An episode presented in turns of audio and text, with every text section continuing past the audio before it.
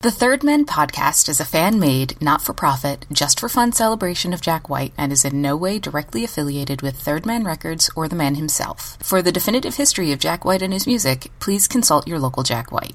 And for everyone else looking for a home, you found one here in a place so seedy. Enjoy!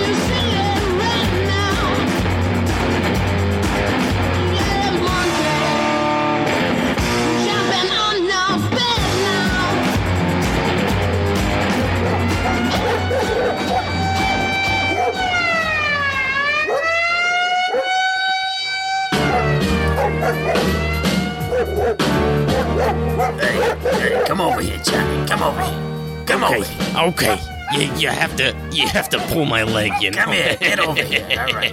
You- What'd you get? you What'd you get from the chow? hey, hey, hey. What'd you get from the chow line today? I got the I got this tray here. I got an apple. Tell me everything that's on it. It's an apple. You got all I you just got. uh, from the chow line. That's all you got. Is you just a fucking Johnny over here. You know me. You know me too well. You know me too well. No, it's just an apple apple from for- the chow line. For seriously, it's it's just an apple. I've got to worry about my diabetes and my cholesterol nowadays. You know All this. right. you get her. Well, you're trying to kill me. You're trying to kill me with laughter. I'm just kidding. I'm just kidding. I'm just kidding. Yeah, no, I'm not. It's my heart. It, it's my heart. It's gonna it's gonna die if I don't eat just the apple. Hey, Johnny, did you see that uh, that uh, the poster they got of uh, Betty Grable up on uh, cell block eight? I did see that poster. I saw it while I was in that uh, hospital for my heart disease. you know me. You know me. yeah, yeah. Fucking hospital, Johnny. I'm gonna eat this apple. Yeah, they got a nice new poster over there. And I heard they got a color TV in cell block two. Hey, many colors. Many, many, many colors. They got two. At least. There's colors over here. yellow. Fucking Johnny, we're talking about colors. He's a fucking raunchy pimp motherfucker. There's mostly yellows. I feel like the closed circuit TV is mostly in yellow. Hey, Johnny, Yes. are you happy with the, the change of the uniforms back from the orange more to this? What do you call this? Uh, We're all sitting around striped now. We have stripes on our No, uniforms. it's uh, it's kind of nice. It's kind of nice. It's high contrast. This fucking, the fucking contrast You know me. This fucking guy over here It's talking for about my contrast. child. This fucking guy saying the word contrast over here. I think that's very funny. When my child sees me, he sees the high contrast. He gets very interested. He's it's very good for his mental stimulation. Talk about your son. I'm talking about my son. This so, so the premise of the bit was that the prisoners in the in the prison cell have the stripes. They're striped. I feel like we have to start explaining them though, because after the opt- after the let's call it dismal failure on my part of establishing an optometrist was a 2020 vision thing. Like it only just dawned on me today. We never say it, and it's just there. Oh, I was just You know. going with greenhorn rimmed glasses. Oh, so we weren't even on the same No. wavelength. So, welcome to the Third Men podcast. This is a Jack White history program, and I'm your co-host Paul Kaminsky. And I'm your co-host James Kaminsky. We're getting better at yes anding, but we're getting worse at coming up with something that's good. Uh, I kind of like the, my crotchety little prison guy there. I'm not, I'm not I, sure what. for a second, I didn't know we were in prison. and yet I lived in the bit. So for a second, I also felt like I was in prison. Oh, this week on the show, we've got a very special one. We've got James. Sometimes we do special interviews with people. Sometimes we do album spotlights. Sometimes we do secret origin episodes, like you did with Brendan Benson and uh, Jack Lawrence. You did those very nice. And then sometimes, James, we do podcast crossovers. Now, this has happened a couple times. Yeah. It like that one weird time where we were on Serial. Yeah, right. yeah, we were. We were the dead ones.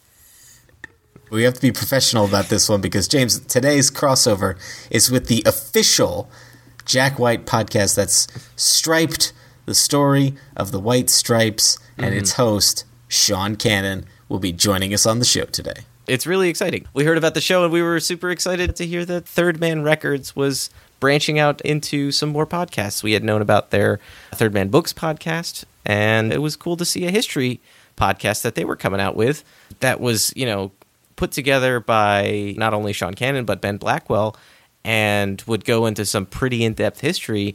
Paul, that's what we started this podcast for was to learn more about this stuff. So hearing it straight from Third Man Records is great. It's great news. When we set out to do this show, it was because nothing like it existed, and we felt that we better make something like that because it, it'd be a good idea to have that out there in the world.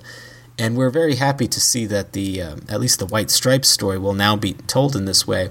I've listened to all of season one, really enjoyed it. The bonus episodes are great. If you haven't listened to Striped and you want to be in the know for our discussion, go ahead and get it, download it, listen to it. It's only like five episodes for season one and three bonus episodes. So go do that, listen to that show, come back. You can join us for our discussion here with Sean Cannon. But we're going to talk about all kinds of stuff with Sean. We're going to talk about his career, we're going to talk about what got him into the White Stripes and uh, the, the Third Man Records world. And we're going to learn all about how this show came about. And I'm very excited about it, James. I'm excited to. Uh, can't wait to talk with Sean, and Sean's going to be with you in the in the meat space, Paul. Mm-hmm. So that's exciting. Yeah, I think these are the first of our extended interviews where um, I will be in the flesh with the man.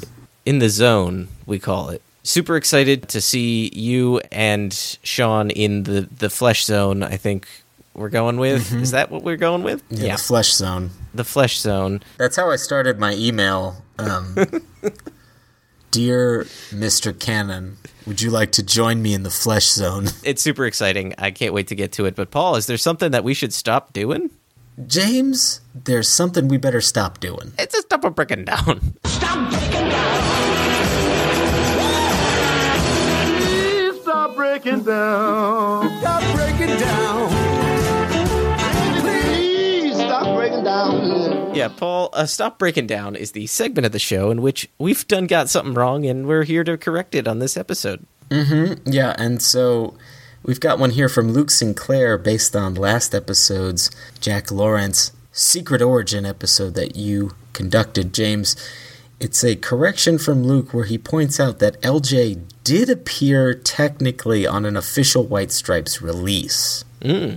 This was in 2005, and this is according to Luke, quoting Luke's message here. 2005, the Stripes did a 10 day tour of the UK and, and sold a CD after each show with that night's rendition of Denial Twist and custom Rob Jones artwork for each night. So that sounds an awful lot like what they were doing with the Raconteurs that Oh, you and yes. I touched on last episode as well. And LJ played bass on November 10th's rendition of the song at the Empress Ballroom, the same venue as uh, Under Blackpool Lights, which is cool. And that has Jack White on marimba. And then, uh, as Luke points out, the Rax did a similar thing there. So that's uh, that's interesting. I didn't. I feel like I didn't know that. Like I didn't know that the Stripes did that too for the live stuff. I, you know, we knew about the Rax, but Yeah, I had no idea. We we haven't gone a lot into White Stripes tours. yeah, we Uh, did Elephant. Yeah, we've done a few Rax ones, but uh, yeah, we'll have to get back and do more of those. You know, frankly, James, our guest on the show this week has already told us through his podcast an awful lot about that first album's tour. And uh, again, a plug for that show. Interesting stuff there. I just want to add a little addendum. He didn't appear in an official studio release, whereas Sure. Dead Weather Raconteurs and Solo, he was a member of the musical accompaniment on all of those studio albums. So Yeah, that's worth an addendum. it's it's a, addendish. It's a dendish. And James, in addition to our stop breaking down this week, I'd also like to take us on over to a little place that I like to call the Kinky Corner. Paul, should we move on to that kinky little corner?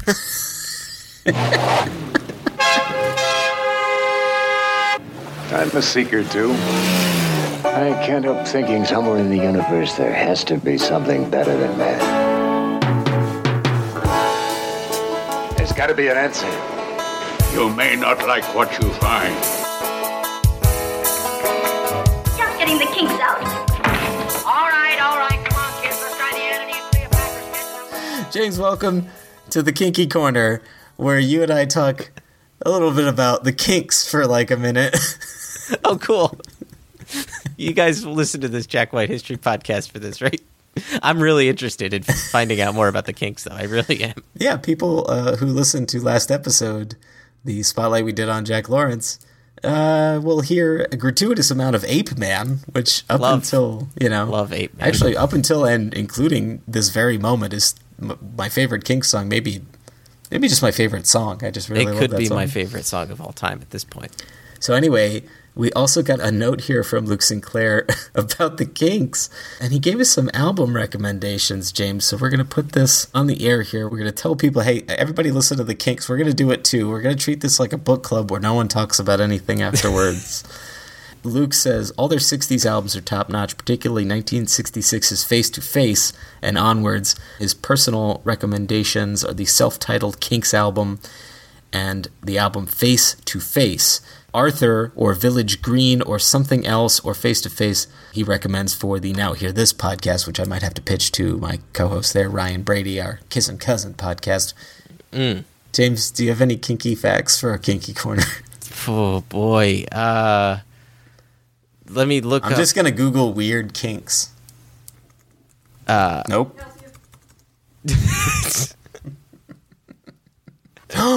Ray Davies had an affair with Chrissie Hynde of the Pretenders. And hey, here's a relevant one to the show we're doing.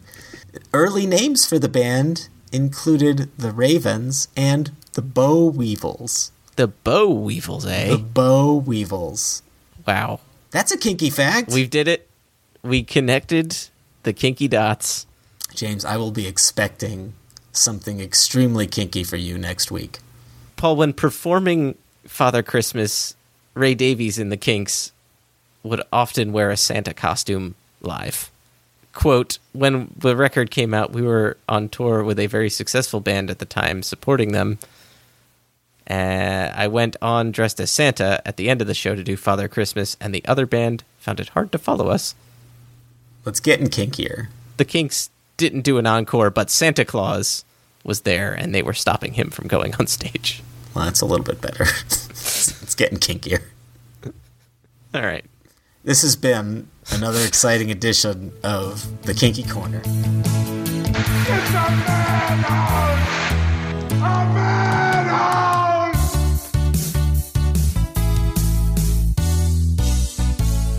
All right, James, let's get into this interview. What do you say? Let's get to this interview.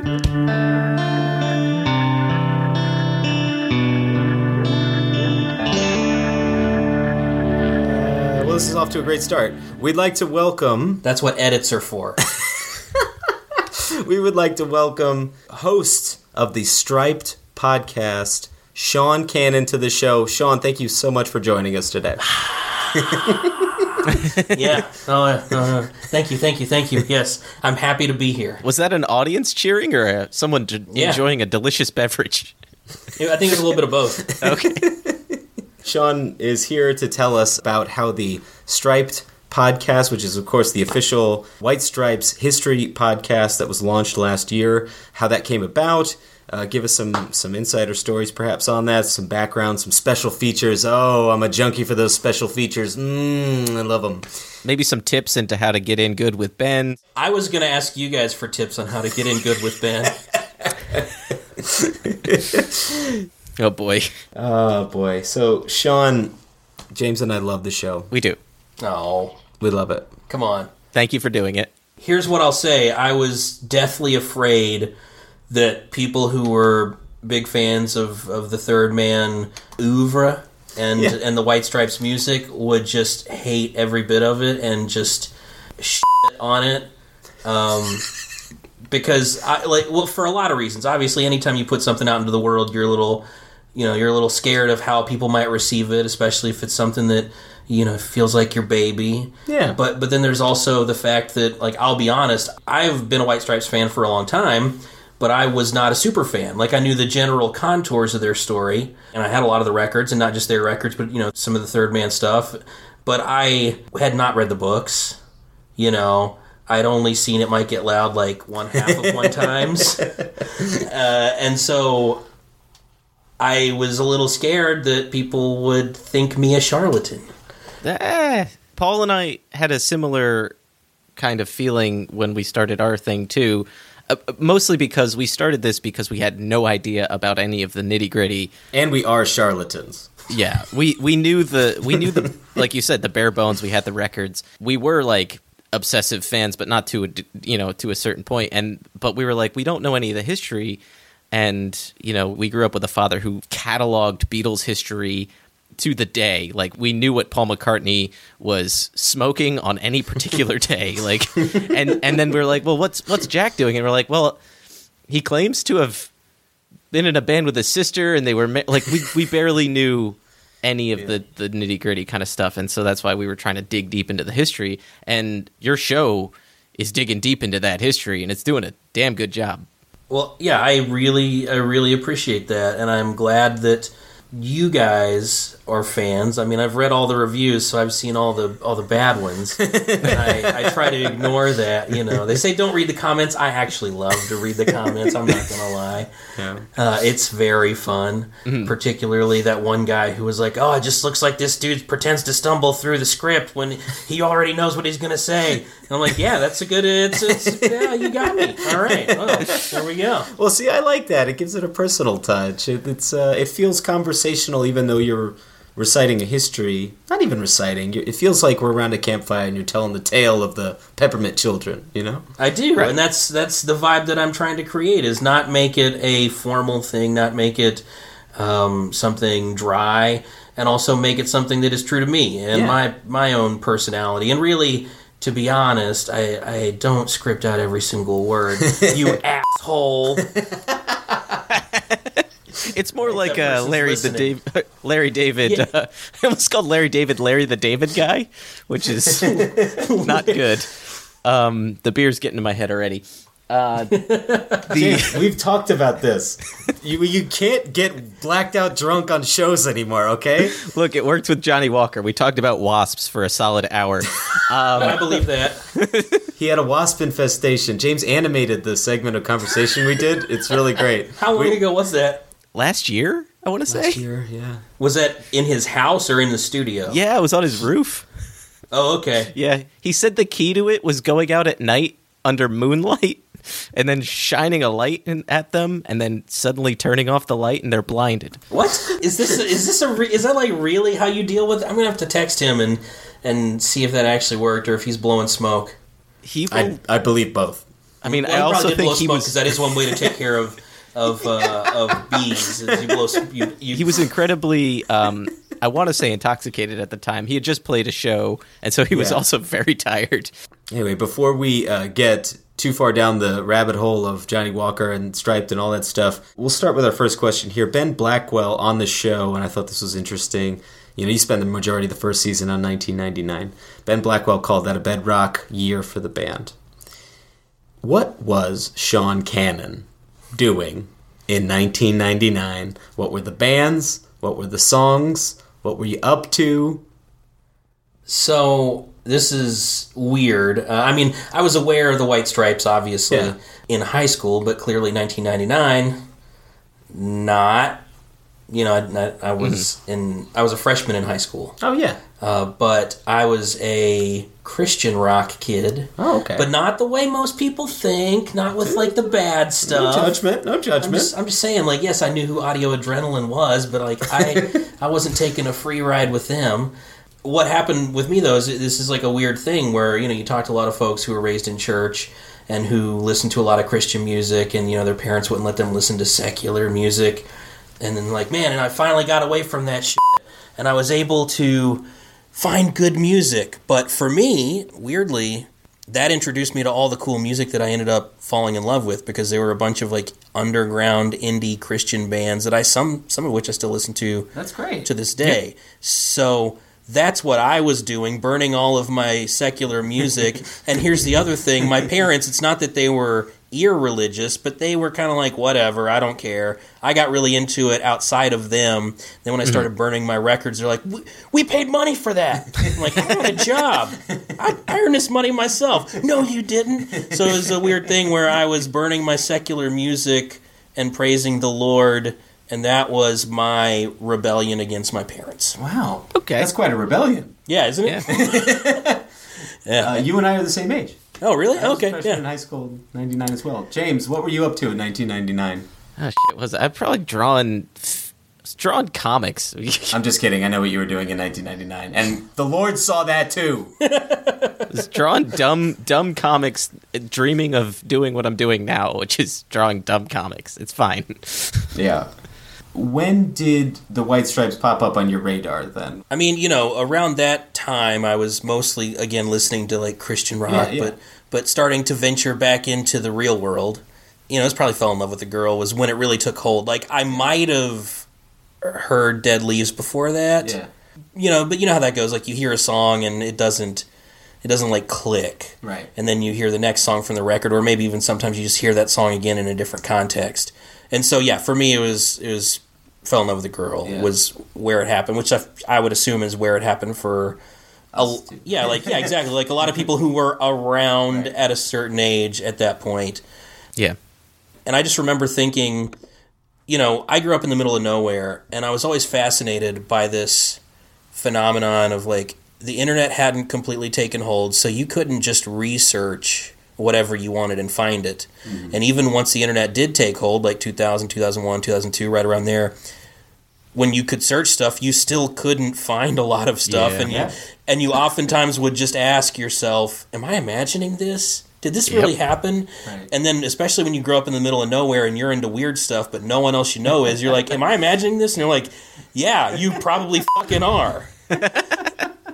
and so, one of the things that I always loved about you know music and what it represented to me from a very early age from the first time i saw the so what you want video as like a four or five year old whatever that would have been maybe i was six is you know the beastie boys had this thing even before sabotage and all the crazy video stuff where it just felt like they created an entire world and they inhabited that world and you couldn't see the whole world but you could tell that there was an entire earth there. Like that there was a map and and you only saw this continent but you're like i gotta find out what's on all these other continents.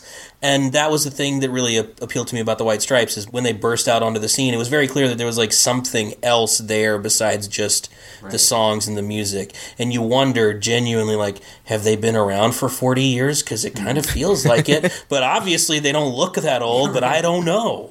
There's no way to tell. Right. I have two things to say to that. One, you've just triggered two things in my memory of that exact feeling. One, I saw the Fantastic Four 19 like 70s cartoon early in the morning one one time when I was very young and went is this real? Am I dreaming this? Did I imagine that this happened? It's bad and also it, I never saw it again until the internet, you know, kind of came in. I had a cousin who had a bootleg of that. Oh my god. You can. We'll talk more about that in a second. You can finish number two. Uh, two, I also saw the White Stripes. I think it was the My Doorbell, no Blue Orchid video. I believe the the one where that's in a theater. Paul is with the magic. Is that Blue Orchid? Is that My Doorbell? That's doorbell. Doorbell. Okay, but it was on MTV, like, and I watched it before school, and I was I couldn't possibly find that ever again. You know, it, it was to a point where like video on the internet was still um, an entire AOL loading screen away. You've just triggered two memories in me with just that alone. Then my second point was that the White Stripes were kind of built on that of have these guys existed forever and the mystery of it is what kind of leads you into exploring the band a little bit more like i said before the brother sister act the the red white you know color scheme it adds to what is this all about you want to look into it you want to kind of get more of it and jack and meg are extremely good at hiding that which is why they've never released an official biography kind of until your show Yeah, and I mean, even then, you know, again, like the the big thing, and I, I actually like this about it is, you know, they've said their piece, and so they're not directly involved in the podcast. And I, I genuinely, you know, there are some people who I've talked to who are like, oh, well, what's the point in even doing it? And it's like, well, because there's still a story to be told. Right. And the other thing I like about it is it continues to trade on that mystique that they've built up because like you were talking about you find out about them you know in the early aughts and you flip out because they're so good and so weird and you don't understand what's going on but you really want to understand what's going on and then you try but you still can't there's still it's still there's the information's still not there. And then you hear rumors from your friends because they get so big that even the friends who aren't into weird stuff also like them because they see it they see you know especially the fell in love with a girl video like on mtv over and over and over again and it becomes a sensation. And like they are telling you stories like was that is that true? I don't know if that's true. I can't tell. And that's like part of what makes discovering things like this and owning things like this in that in that really personal way is so important. It's something that we've lost a lot of, and I really like the fact that similar you know, to when you see Bob Dylan documentaries or you read the liner notes for all the bootleg series, you've read the books, you've seen the stories, and you can say to yourself, I know the definitive story of what happened, but you're never going to hear it from Bob Dylan, so do you really? it adds a little mystique yeah yeah, and the thing that I love about the White Stripes is that mystique. And so being able to continue that on while still telling their story, laying that narrative bare, while also still allowing for that mystique to exist because, you know, they are the last band to really have that kind of mystique. There aren't bands after them that did it, whether those bands didn't try to or whatever, you know, maybe three, four, five years after the White Stripes broke, some bands could have kept doing that, but none of them did. And now, if a band gets huge, there's, that doesn't, it's not possible. Billie Eilish, I think, is capturing that for some people right Mm. now. There's she is purposefully, and I think that might be why Jack is attracted to her as an act, is that she is purposefully withholding in a similar way the White Stripes did. In her case, sort of her body and and, and other Right. aspects of of uh, of her career. But I think maybe if I had to guess, and again, this is just me supposing. I would say that maybe Jack is drawing a parallel to, to the kind of stuff he was doing because we're in an age of oversharing. You know, Right. we're in an age of everyone knows everything all the time. So it's been interesting to see what happens when you say to somebody, "You can't know that." Right, and that's and the thing about her is, you know, the thing about the White Stripes is they created a very specific world, but she doesn't necessarily do that. The fascination is just there's nothing, Right. yeah. and we're not used to that anymore. Right. And so that's the I like that's an interesting parallel that I hadn't thought about. But there is still that difference of like the attributive nature of them actually making this world and then you can't find out which parts of it are real or you can't see the whole world that they've made. They're never going to show you the backside of it. Is still different than the sort of subtractive nature of I'm just not going to tell you about this stuff.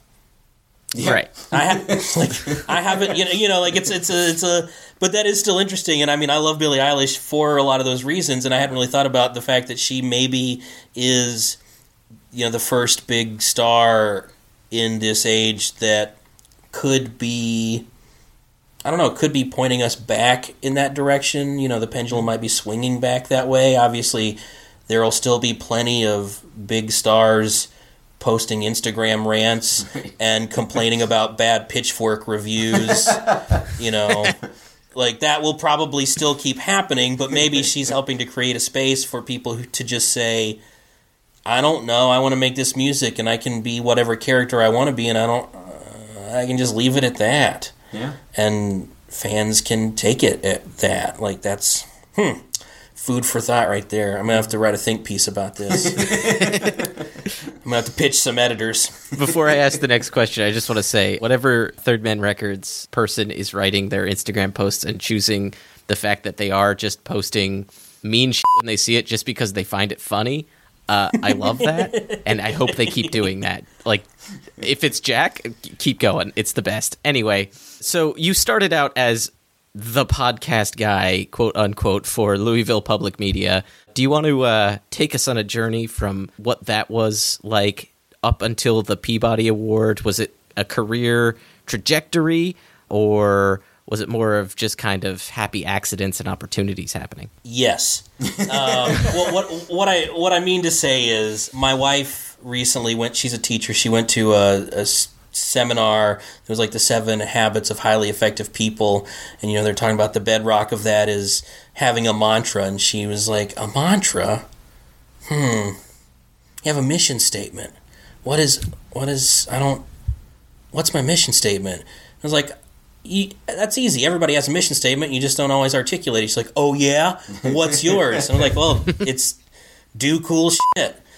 And then she she looked at me dead eyed and was like, oh yeah, yeah, that's it. Yeah. And so that's always sort of been my operating principle, which has gotten me in trouble sometimes because I, you know, could have like done work that paid me money, um, like real serious money, uh, but instead I'm doing stuff that I enjoy and making a living at it. But you know, I'm not like rolling around in my rolls, which I.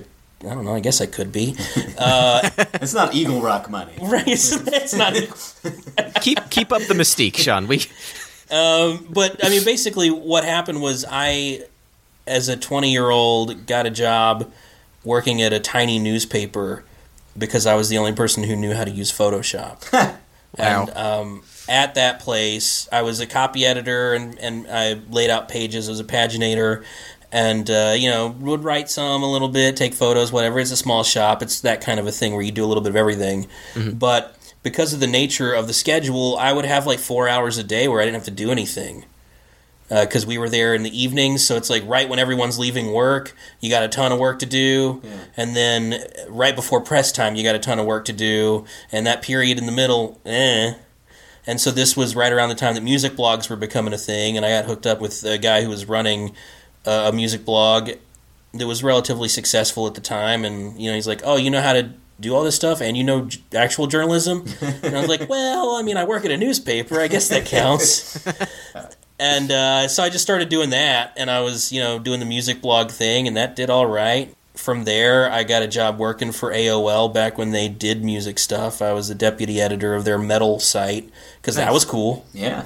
you know, and I like I could do that remotely. So I live in Louisville, and you don't find many large corporations offering jobs to people in the middle of nowhere. So Right. did that for a while, and then kind of got hooked up just being active in the in the music scene in Louisville with all the people at uh, WFPK, which is the music station at Louisville Public Media, because they've got three. I'm going to bore you guys now with the with the real. Shit. We're going to get in the weeds. Louisville Public Media is uh, is is an interesting public radio organization because they have three radio stations in the same building, but just for the singular city. If you know anything about public radio, Minnesota Public Radio has that, but that's for the whole state. It's more like what New York Public Radio has with WNYC and WQXR, their classical station. But this is uh, NPR News, classical, and then one of the coolest indie rock stations in the United States. Uh, and I don't say that because I used to work there. It it legitimately is. You know, they broke. No, I'm not. I'm. I'll plead the fifth as far as my opinion on this, but but they broke the Lumineers, they broke Mumford and Sons, they broke Fun, they broke uh, several other bands. I was involved in some of those and and not involved in the others, but you know, kind of a big deal. And Yeah. just being active in the music scene in Louisville, I met a bunch of folks there, and they would always be like, "Man, you, you should like come and work here like just you know just come in and hang out and maybe do some stuff and like uh, you know maybe you could be a fill-in dj but i was working at aol and then all of a sudden i wasn't working at aol and i was like okay i'll, I'll come and be on the radio and so that's how that happened. But I was just a DJ on the radio, and Okay. that's when podcasts were kind of starting to pop off. And I was doing all these interviews on the radio, and what I d- never realized was that I was good at it. And what I mean to say is like I was doing, you know, like some freelance writing and would have like stuff on whatever various websites or magazines and the editors would always be like, "Wait, where's the quote about the tour? Where's the quote about the record?" I'm like, "I don't know, I just had a really good conversation with this person." you know, they weren't looking for those like New Yorker style 5000 word profiles where you dig into the soul of somebody, but I was having those conversations to one extent or another. Right. You know, they, not everyone was bearing their soul to me. But then I started doing it on the radio, and I realized, oh, oh, I just didn't know where to do this stuff. It's not that I was bad at it; I just didn't know the right place, the right outlet for it. It's called yeah, ahead of your time. right? Yeah. That? That's true. I mean, hey, the AV Club did call me ahead of my ahead of the quote is ahead of his time. So I'm just like that's a, that's a, that's a good point. Um, so anyway, I was doing that and, and just got really into that and had you know digital media skills, digital media savvy, and so as the radio organization kept doing more and more podcast stuff, you know, whenever there was a project, people would just be like, "Hey, Sean, what's uh, what's the deal with this? Uh, what should we do here? How can we do that?"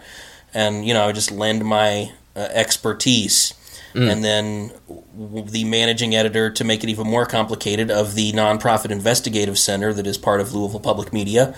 A fourth entity. There are six entities inside Louisville Public Media. Uh, came to me and was like, I got this story and I need to make sure we do like the rollout on it right and get all the like social media stuff and the website and all that right. And I asked him what the story was and he told me and I'm like, wait, what are you guys, are you, what are you doing with this now? And he, he laid out his plan and I'm like, well, what we really need to do with this story is turn it into a podcast, like a big one. it's like, you know, like Dirty John. And he's like, oh, really? Like, yeah, and here's how we'll do it. So I laid out the whole plan and we did it. And I mean, I'm not going to take credit for the reporting because I didn't do that. Yeah, yeah. You know, I'm I'm not trying to say it's because of me, but the team did it well. We put it out into the world and we won a Peabody Award for it. And I'm not going to tell you any of the details of it. I'll just say it's called The Pope's Long Con. and you can find it wherever you get your podcasts. I'd go into the story because it is a hell of a story, but I'm just going to leave it there and let Okay. let uh, let you, dear listener, uh, decide where and when to hear the story for yourself. You will not be disappointed.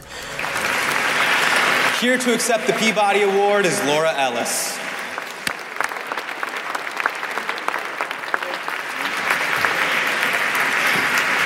We want to thank Miranda Richmond for trusting us with her story. We're a nonprofit newsroom, which means everyone does multiple jobs, so I want to quickly thank our team Stephen George, Erica Peterson, Alexandra Kanik, Kate Howard, Eleanor Klibanoff, and especially RG Dunlop. With me here is Brendan McCarthy, who edited, Sean Cannon, creative director, and Jake Ryan, who spent almost a year reporting the story. And I'm Laura Ellis, the producer. Thank you so much for this honor.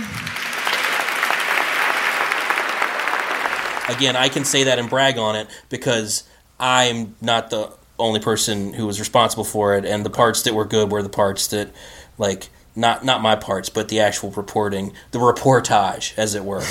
um, so yeah, that's that's that. And you know, at that time too, I was doing a, a syndicated radio show called The Guest List, where I was interviewing Yeah. a bunch of people who uh, kind of went across the pop culture spectrum. Well, let's talk about that next because I listened to your Weird Al interview, which, was awesome. You know, James and I are both huge Weird Al fans. Let's talk about guest list, how it kind of got rolling. It seems like, you know, it's been sort of a uh, a project that has perhaps evolved to fit your ever growing schedule. It sounds like. Yeah, yeah. Well, I actually, you know, I, I, I sadly put it to bed earlier this year, Ah. or well, last year because it's 2020 now. The last one we saw was the Weird Al one. Yeah, uh, yeah. I mean, it was a good one to go out It on. is. It's a good one. Um, because I was working on so many other projects and I loved it, but I, it's not gone forever. Okay. It's just I got to figure out See? when and how to do it again. And and part of that too, yeah, exactly. It's like has it morphed and changed into stuff that was, you know, still long rambling conversations at times, but then other times much more highly edited with high production value. And so I'll have some time to do something like that again. But it was the best education that I could have as far as like producing audio and, and doing the work that like is now going into Striped. And the Weird Al one, by the way, is the only interview that I've ever done where my family is like, "Oh, you don't you didn't lie to us. You actually do interview famous people." Oh, uh, not that not that I describe my job as that just to be clear, but when your family is not into these things and doesn't really care, you you know, it's like I don't know, I interview people that you don't care about or know about and it's like Okay. maybe they're kind of well known, they're sort of famous. So when I sent them a picture of me and Weird Al, my brother flipped out and my mom was like, "Oh, wow." And then when I went home, you know, my mom runs a restaurant and she likes to make sure everyone that all the regulars that eat at this diner are well informed of my endeavors. Yeah. Uh, for years, they would say, "Oh, so you interview famous people like who?" And I would just rattle off names, and I would see this blank stare, and then I'd try to explain to them, like, you know, the guy from Training Day. No, not Denzel, but the other guy. And they'd be like, "Well, I know that movie," and I'd be like, "Well, uh, uh, is the, uh, the, the Lord of the Rings guy? Do you know that?" Like, well, I mean, I've heard of Lord of the Rings. I'm like, that's like, and then at a certain point, they would just give me this. It, it would go from a blank stare to like a almost an angered grimace and a furrowed brow, where I could see in their head they were thinking. They fucking lied to me. This guy doesn't interview famous people. He just interviews nobodies. But then that time I got to go back and be like, yeah, I interviewed Weird Al, and everybody in the restaurant was like, oh my god, you interviewed Weird Al. Oh man, when you see the angered grimace, it's time to abort. Just I mean, get out of there. it was even it was even like, oh, I interviewed one of the Kinks, and everybody's like, I don't what? And I'm like, you know, you really got me. I'm like, oh yeah, I guess I know that song. we just went into a Kinks tirade on a previous episode because me and Paul don't have as much of a um, of a knowledge of the Kinks as possible, but we did learn that we both love the song "Ape Man" quite a bit. Oh, Uh, ape man, I'm a real Ape- ape man. Oh, yeah. oh baby. Oh, it's, We've, it's we've very started a new feature on the show. It's called the Kinky Corner, where we uh, Yeah. exchange kink facts, and uh, it gets it gets gross. I mean, I I love Ape Man, but it's not my favorite Kink song about a giant monkey. Lay, lay it on us. King Yeah. King Kong.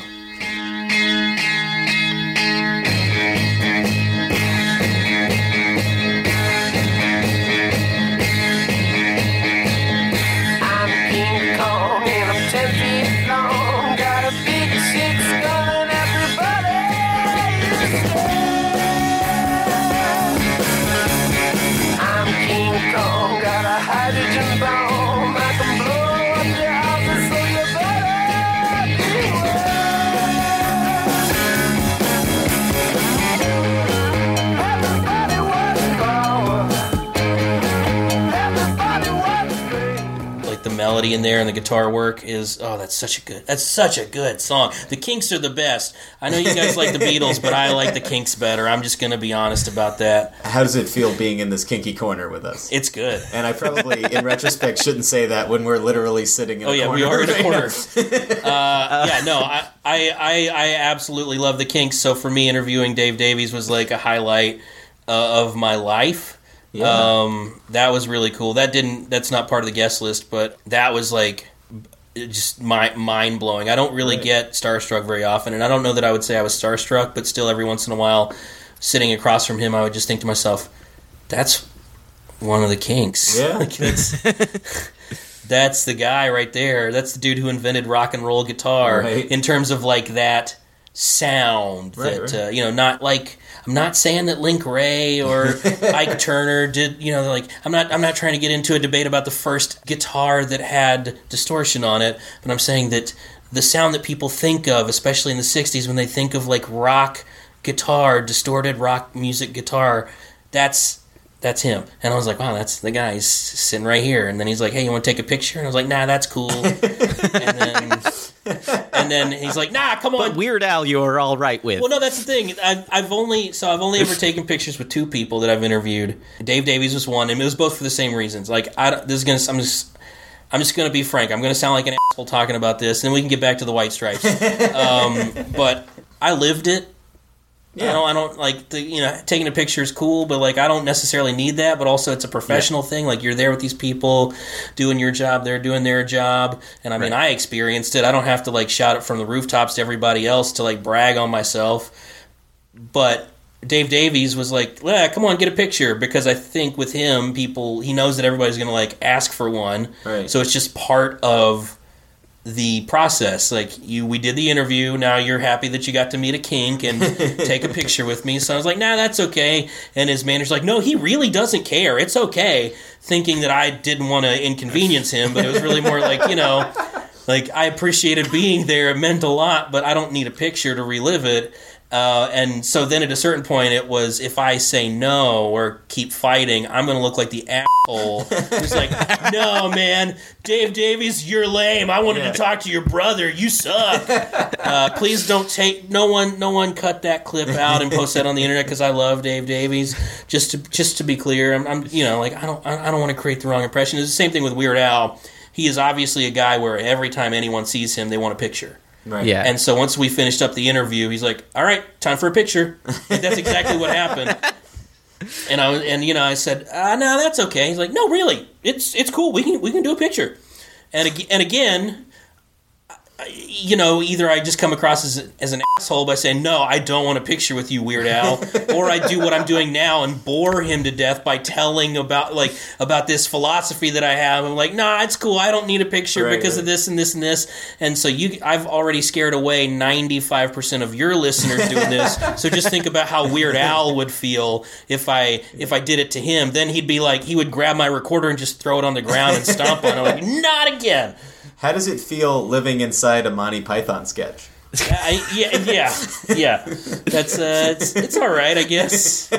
Paul and I struggle with with that anytime we meet any of our you know interviewees or you know people we go to see bands and and the song that always kind of rings true to us is specifically the White Stripes is the song Take Take Take which uh, you know is about you know constantly saying that's all that I need. You know, I just needed to see him. Oh, I just needed to talk to him. Oh, I just needed a picture. Oh, I just needed you know a, a memento, a souvenir. Oh, I just needed a lock of your hair. You know, it just it never Right. ends. And so me and Paul try to be very conscious of that when we meet people, and I think that's a good kind of philosophy in general. You know, they're they're people and. They don't need, necessarily need it, so I respect your philosophy. Is what I'm trying to say, Sean. Well, to be clear too, I'm not like uh, talking shit on people who like to take pictures. Oh, we'll be getting one after the Um, i- yeah, so by the way. so it's not it's not it's not that I it's not that I think you're dumb if you do it. It's just like not a thing that matters to me. Now, obviously, there is the practical aspect of interrupting someone's day if you just see them on the street and asking Yes. them for a picture, which is a little much. Some people are cool with it and they're like, "Yeah, of course." Yeah. You know, uh, a friend of mine knows a relatively well-known comedian whose name I won't mention because this now really is starting to sound like a name droppy thing to, to do, but whatever. but you know, they were like, "Yeah, we walked one block at South by Southwest, and it took an hour and a half because he was perfectly happy to talk to everybody Yeah. and take a picture with everybody and do anything anyone asked." Some people are totally cool with that, but I know most Oh, yeah. people are just like, "I do my thing." And I'll appreciate it if you come up to me and say, "Hey, I'm a fan." But like that's it i just want to live my life and so i come down way on one side of the spectrum which is i don't need pictures i don't need to remember it i fucking lived it uh, Well, William Shatner uh, did not appreciate my advances. um, but that's one where it's almost like if you see william shatner you're like who's gonna believe Right? this We were boarding a plane. oh yeah The fucking episode Here, quickly! On the plane There's a man out there. What? with the Twilight yeah, Zone. no see that's the one i mean I, I and when Bill told me to f- off, he didn't tell me to f- off, but his eyes said f- off. Uh, I f- right off. Uh, Sure. but uh, but you know, Paul, had what your to. your mistake? Your mistake was saying, "I know you from shit my dad says." right. Bill, I love your work in Miss Congeniality too. Oh, was a big those fan. TekWars books were amazing. well, actually, he probably would. He probably would be very, very happy if you said that. James, can you put TekWars reference on the leaderboard, please? You're the guy who taught me Esperanto. Man, you don't hear many references to Esperanto these days. You really. Ah, oh, um, this is good. This, is, good. yeah. Also, Sean, I want to say uh, in guest list. I know we were talking about that ages ago, but in guest list uh, in that Weird Al interview specifically, you asked him a question, and he was talking about uh, uh, how he wanted to make sure he got a little edgier after he had kids. Oh, right. and you asked him, well, normally I would expect that from somebody in like a, a, a rock and roll group and not necessarily parody. And you were saying exactly what I was thinking at the time, and so I just want to say I I, thought the really appreciate that. You really did step in for the uh, the listener uh, at the moment, so thank you for that. It was it was very good. Also, that interview is great. Uh, like seriously, Thank it's so good. that was actually one of my favorites because you know I most of the people that I would interview for the guest list are people who I know well. Yeah. Uh, because I'm a fan, and so I've read all the interviews. Uh, you know, like I just soak up information because I don't sleep, and so. You know, you open up one interview with somebody, and before you know it, you have 17 Wikipedia tabs open because, like, what else am I gonna do? It's it's Tuesday night at 3 a.m. What am I gonna do? Like, go to bed? No. uh, you know, and and also like you know, over the years, you just pick up knowledge, and I'm one of those people that just can reach. You know, I was a four-time uh, MVP of the Limestone Academic League. If that tells you the kind of asshole that I am, so like I have a lot of this information. But one of the things with Weird Al that I didn't realize in that interview, he talks about how. You know, I knew UHF set his career back because that's common knowledge, but what I didn't know was that Orion, I think it was Orion Pictures, the movie tested so well during test screenings that they bumped it up to be their summer blockbuster that was going to be their next RoboCop. Yeah. Like obviously not the same kind of movie, but they thought it was going to be a huge movie and they were telling him like you're going to be the next Woody Allen. In hindsight, good thing he wasn't. um, but the the point was they were like you're going to be a huge movie star making comedies, making a movie a year for the rest of your life. You're going to be like the biggest star. And then the movie d- did not do that well. Didn't it go up against Batman? Yeah, yeah, that's the whole thing. Is like there's a lot of reasons why it didn't do well. um, I mean, I don't know who they had in those test screenings. I love that movie, but it is not the. It is maybe they thought. I don't even know. Maybe that was going to be like The Jerk, you know, where it's that kind of thing that is so bizarre and offbeat, full of non sequiturs that even the squares are like, huh, the absurdity in this actually appeals to me because I can't figure it out. A Twinkie Wiener sandwich really does mean more to me than my office job. And then the, the office worker strips off his tie. I'm, I'm assuming that's the kind of square that would be watching this. Yes. You get to drink from the fire hose! but that was one of the cool things. Like that's one of the reasons why that was a really cool interview for me is like getting to learn that myself and obviously being able to share that. That's like that's the thing I loved about it was, you know, I would I would try to be present, and that's again part of the whole like don't take pictures is like just be here, Yeah. be in the moment, and so I would you know try to be there and share a moment with somebody, and then like you have.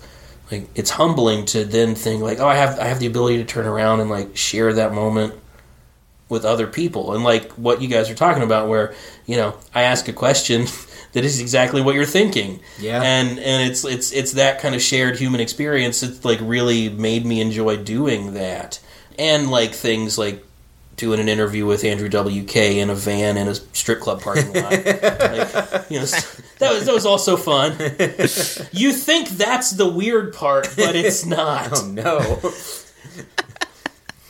I don't know. Paul was just in the kinky corner with you, and he had a ball gag and an ape mask. So Well, you know, that's that's not that weird. Hey, now let's not kink shame, okay? Yeah, James. that's come on. Let's not kinks shame. uh, but uh, well, so I'm, I'll, I'll give a little bit of background there. There was a music festival being held at the worst of all of the strip clubs in the Louisville metro area. It's the place that when you say I'm going, like I don't go to strip clubs, but when you say, "Oh, I'm going to the Rustic Frog," people give you that reviled look. You know, usually it's like a disapproving look of, "Oh, a strip club," but this is the one where they go, "Oh God, you, you oh, just go to this one or this one or this one or this one or this one or this one." So they had a music festival there. Warrant was the headliner. Classic. But the band opening up for Warrant during this festival was Andrew WK solo. Wow. So it was that one where he just went out and like sang to to backing tracks, and there was like a dude in the background who was like the dancing guy from the Bosstones, just like his hype man. And so we were going to do an interview afterward, and there, you know, in the green room, the music was too loud. So he was like, "Well, I don't know. Uh, I mean, we can get in the van and like drive to the other side of the building." I was like, "Okay, cool." And I was like, "Have you ever played a show at a strip club before?" He's like, "Oh, this is a strip club. I didn't even go inside because it was an outdoor festival. like, I didn't even go inside. I didn't even know. I just thought this was like a concert hall or something." So we get in the van. He gets in the front seat. I get behind him, and we drive around to the other side of the parking lot where it's dark. It's like at this point midnight. There aren't any streetlights around, Sure. so we're just sitting in pitch black in a strip club parking lot. The Rusty Frog. Yes, the rustic frog. The Rustic Frog. Okay. Uh, of the rustic frog, and uh, it is you know it is not only not a reputable location, but uh, as far as the business, the establishment, but it is not a rep- reputable location. It's like one of those. that's a little off the beaten path, like it's surrounded by wooded areas. Yeah, sure. So it's midnight, no lights, in a parking lot, totally dark. you hear the sound of a f- fly unzipping. Yeah. Uh, I mean, it's it, it had that kind of vibe where you're like, is someone going to come out and murder me? so, you know, Andrew WK is sitting in the front, I'm sitting in the back. I get out my interview kit, and I'm waiting for him to, like, get in the back to sit across from me so we can do this interview, which is fine, you know. Then he just says, "Aren't aren't you going to hand me the microphone? I'm like, oh, okay. So I give him his microphone, and we do a 45 minute interview, or however long it was, with him facing forward in the van, and me sitting behind him in the dark, not looking at him. Captain's logged it? And yeah, and I assumed at some point he would at the very least like just turn around and be like, you know what I mean? no. No. And so we and and so that's happening and the conversation itself is all about how um, in order for for people to get the most out of their lives, they need to transcend the categories that we push on to humanity, like good or bad. And so it's this like trippy thing where I'm like, are we on acid? I can't tell what drugs we did, but we clearly did some drugs in the parking lot of this strip club in the mid, like just the middle of the night with no lights. It was like the weirdest, trippiest. I mean, I was down for the content of that conversation, but it was still just the all of it together. Yeah, that was a weird night. Wow. Okay. Now you guys know. I don't. I don't even know what to say. It's like it sounds like a Twilight Zone episode, but then you lived But it. William so- Shatner wasn't there, so True. so yeah, that's that's uh that's probably the weirdest thing that e- like the strangest situation that I've ever been in professionally. I would I would assume. Wow. I'm just gonna guess. Uh, what else? There was that time I made Mike Watt cry. Wow. It's not that. It's, it, it's actually not that hard now that I I've interviewed him a couple times and apparently he's like a really emotional dude. Yeah. Uh, and we were talking about you know how important his music and and the DIY punk movement was on me growing up in the middle of nowhere and he was really touched to the point where he just starts to like get teary eyed and he's like wipe trying to like wipe the tears off. He's like, "Thank you, thank you, brother, thank you." Oh, that means so. Oh, you know, and I'm like, "This is what the fuck." He's the one that's supposed to make me cry. Of course, then I did. Aw. I was gonna ask, what is your move there? Yeah. I guess the move is to join him. Yeah, I mean, I well, I was like, holy shit! There's this dude who is a serious punk legend, one of the most important figures in that world. You know, and obviously in terms of his musical accomplishments, but also in terms of like the way that he helps set, still to this day, set the tone. Yeah, yeah. for punk rock, for indie rock, whatever. He's like, uh, you know, torchbearer. That, I mean, the Stooges asked him to be in the Stooges. That just tells you all you need Yeah. to know about that Yeah. you know uh, and i'm and i'm here talking to him and he's like a giving me the time of day like what the fuck and then b engaging with me enough to be that vulnerable to like start tearing up and be touched when i'm just telling him that i'm some random dude that he's never met before and hey your music was cool That's sweet though. yeah, no, it was. It, it was, but it was just like that's one of those moments where, again, where you you know you step back a little and go, oh wow, Yeah. oh yeah, you know, like when you talk to a kink. um, I had that when uh, I had that when J- when Ben Blackwell started making fun of James for the first time. how long did that take? Like six seconds. two seconds. I yeah, I no, stepped back and I said, Ben Blackwell's giving James some business. this is another one that was like really intense and moving. I interviewed Femi Kuti, uh, you know, son of Fela Kuti, on his tour bus once, and I have never encountered a more intense person, and I mean that in the best way possible. Like he was, you know, we were going through his whole story. We were going through, you know, a bunch of stuff about his dad, and at a certain point, he says something along the lines of, "I knew I had to do it on my own." Because you know that's one of the famous things about him is he left his dad, Mm. decided to form his own band and do his own thing, and he said, "I knew that if I failed, that I would be poor and die." But if that's how if that's how it had to be, then that's fine because I had to do it on my own. Right. And he just had this steely look in his eyes, and he was making that real intense eye contact Yeah. where you don't break it for the whole time. it's just like him talking about it for like two or three minutes, Yeah. like I'm trying to do with you. Yeah, no, I'm And getting like it real right wide eyed, and I'm braced. and I'm just like, whoa, whoa. I've never. I was like, I've never felt a feeling as intense as this. Wow. And it was amazing. Uh, and then you both cried, and then you got pictures together, and then yeah, well, he wanted the picture for himself.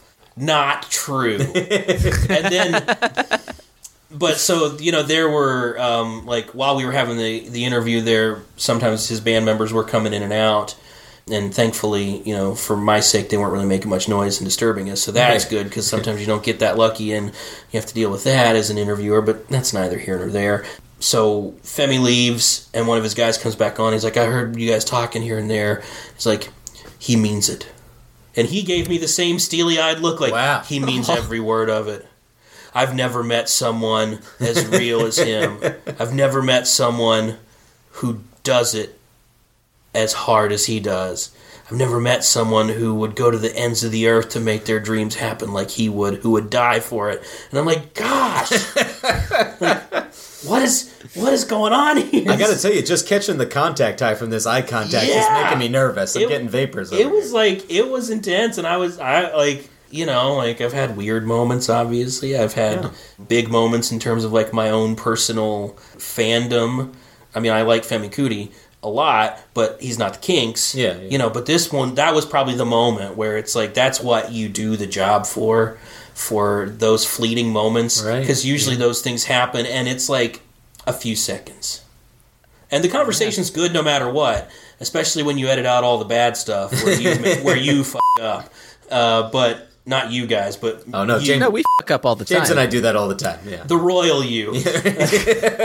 um, but you know, you you find those moments and they're fleeting, and that was one where it just really felt like an hour of that. I sat Right. down, and it was an intense, soul bearing conversation that didn't let up the entire time, and I just. I feel like the the first thought that would go through my mind after something like that would be like, well, I guess I'm cooking dreams for dinner and not tacos. like, like what? I have a family, I, but uh, you know, I should probably follow my dreams. yeah, no, it was exactly it was exactly like that. I mean, actually, I was like, "Can I learn how to play the saxophone in case you need a backup?" like, because it was the kind of thing where you realize why people join cults yeah. because there are people out there who can do that and make you feel that way. The good thing is that he is real, Right. like uh, he's serious and real and earnest about it. But it's like it is that and Like I just want to like quit my job and follow you around and maybe be a backup dancer. I don't know. I can't really play any instruments. uh, I mean, I I can sing, but that's like not that good, and you know, mostly just high school musicals. So uh, I don't I don't know. You know, I'm like I just want to give up my dreams and go chase your dreams. Right. Uh, it was yeah, that was intense. So those are some stories. Well, speaking of cults, Third Man Records. Oh yes, bringing it back around. That was a good, as we say in the business, seg. Thank you. Thank Very you. good seg. Thank you. Oh, oh, I got nothing but seg over here. Uh, so striped. We have the background. You've had some weird experiences at strip clubs. You're making eye contact in tour vans. To be clear, one weird experience at a strip club. Well, just for reference. We'll take your word for that. Uh, but Striped comes along. How do those discussions begin? It sounds like Blackwell was was heavily involved in sort of the skeletal structure of the thing, maybe working in tandem with you. Uh, give us a little bit of background about how it came about. Yeah, so I was I worked at Discogs for a little while. Discogs being the the largest music site in the world. I'm assuming you guys I know love what it Discogs. is. Yeah, we get yeah so much information from. Discogs. Yeah, the weird thing is, no matter how big of a music fan somebody is, I have found that it's about a 50 50 chance as to whether or not they've heard of Discogs before. They have a bet. I love their marketplace. It's so much better than eBay because it's targeted and it's people who know what to price this shit at. So I've gotten so many awesome like 45s and shit from Discogs. I love Discogs. Yeah. big fan. Uh, so Discogs, if you are um, one of the uninitiated, again, not a judgment because it really is. It's. A, I have I have friends who have record collections like into the thousands, and I'm like, "Did you get this from Discogs?" Like, what's Discogs? Like, oh, okay, wow. Uh, so it's not me it, me mansplaining Discogs is not to make it seem like I think everybody's stupid. Podsplaining. Yes. Um, uh, Discogs is basically eBay meets Wikipedia, but just for records. So it's a user generated database of every record ever, and it's a vinyl fetishist mecca. Yeah. Because you can get almost any record that you'd ever want there. You got to pay what it's worth, but you can get it, and you can find out all the information you ever want to know, and you don't have to pay for that. Uh, so I was working there, and you know, obviously, Third Man Records and Discogs makes sense to do stuff together. So you know, we would be in talks all the time. Didn't Blackwell interview Jack for Discogs? Yeah, yeah, that's- the Boarding House Reach. Yeah, uh, yeah, and so that's what I mean. Like we had done some stuff with Third Man. Yeah. and Blackwell had written some articles. Okay, yeah. and uh, yeah, yeah, did that video, and so It's a great video. Yeah, and so you know when we realized, oh, it's been twenty years since the first record. Yeah. you know, floated the idea of like, well, I know how to make podcasts. We should do like a little podcast about it. And the idea was purely do something that was celebratory about the first album, and that was like that was it, like a self-contained Yeah. story. Mm-hmm.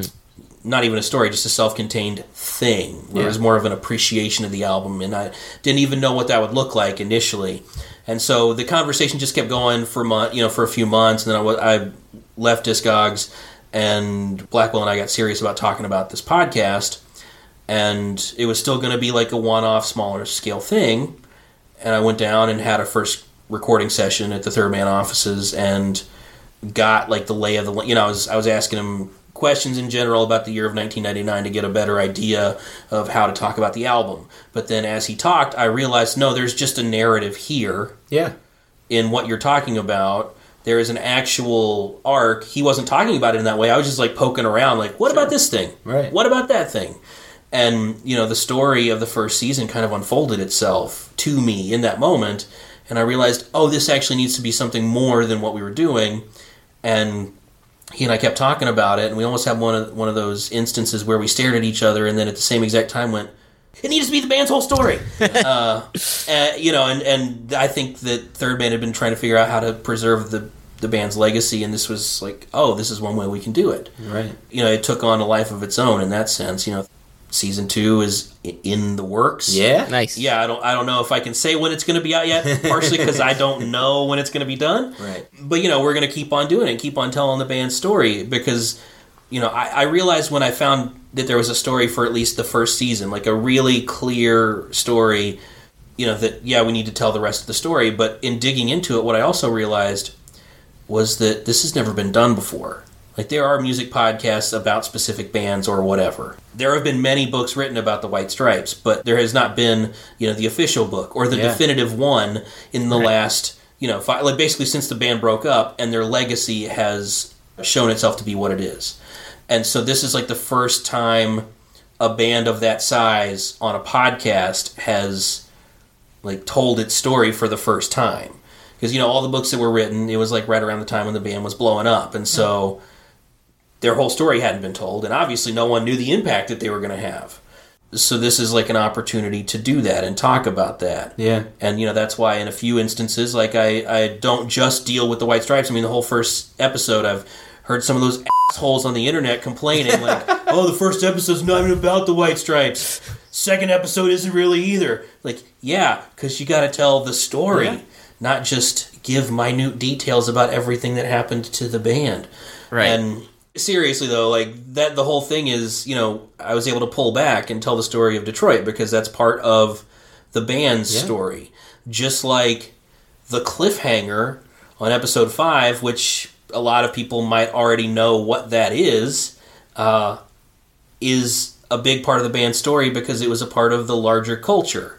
Right. You know what Right. what happened in that moment and what it meant to the White Stripes that you'll find out more about in season two isn't just about the White Stripes. It's about how music had functioned for the last thirty and forty years and kind of how that was just getting ready to change. Yeah. And they were one of the last bands that was able to take advantage of that and to and to have that be part of their legacy. And you know, there the further you move on, the more of that there is as culture starts to really shift. I mean, I don't think I'm giving anything away to say that the band, you know, in 2001 helped revolutionize and sort of uh, resuscitate the music video. Like it, it wasn't a thing people cared about as much, and then Yeah. that happened, and you know they were one of the bands who did that. And really, if you think about that time period, how many music videos from that era can you name? Right. that were really cool and important and that you still think about. I am not being a homer here just because I'm doing this podcast.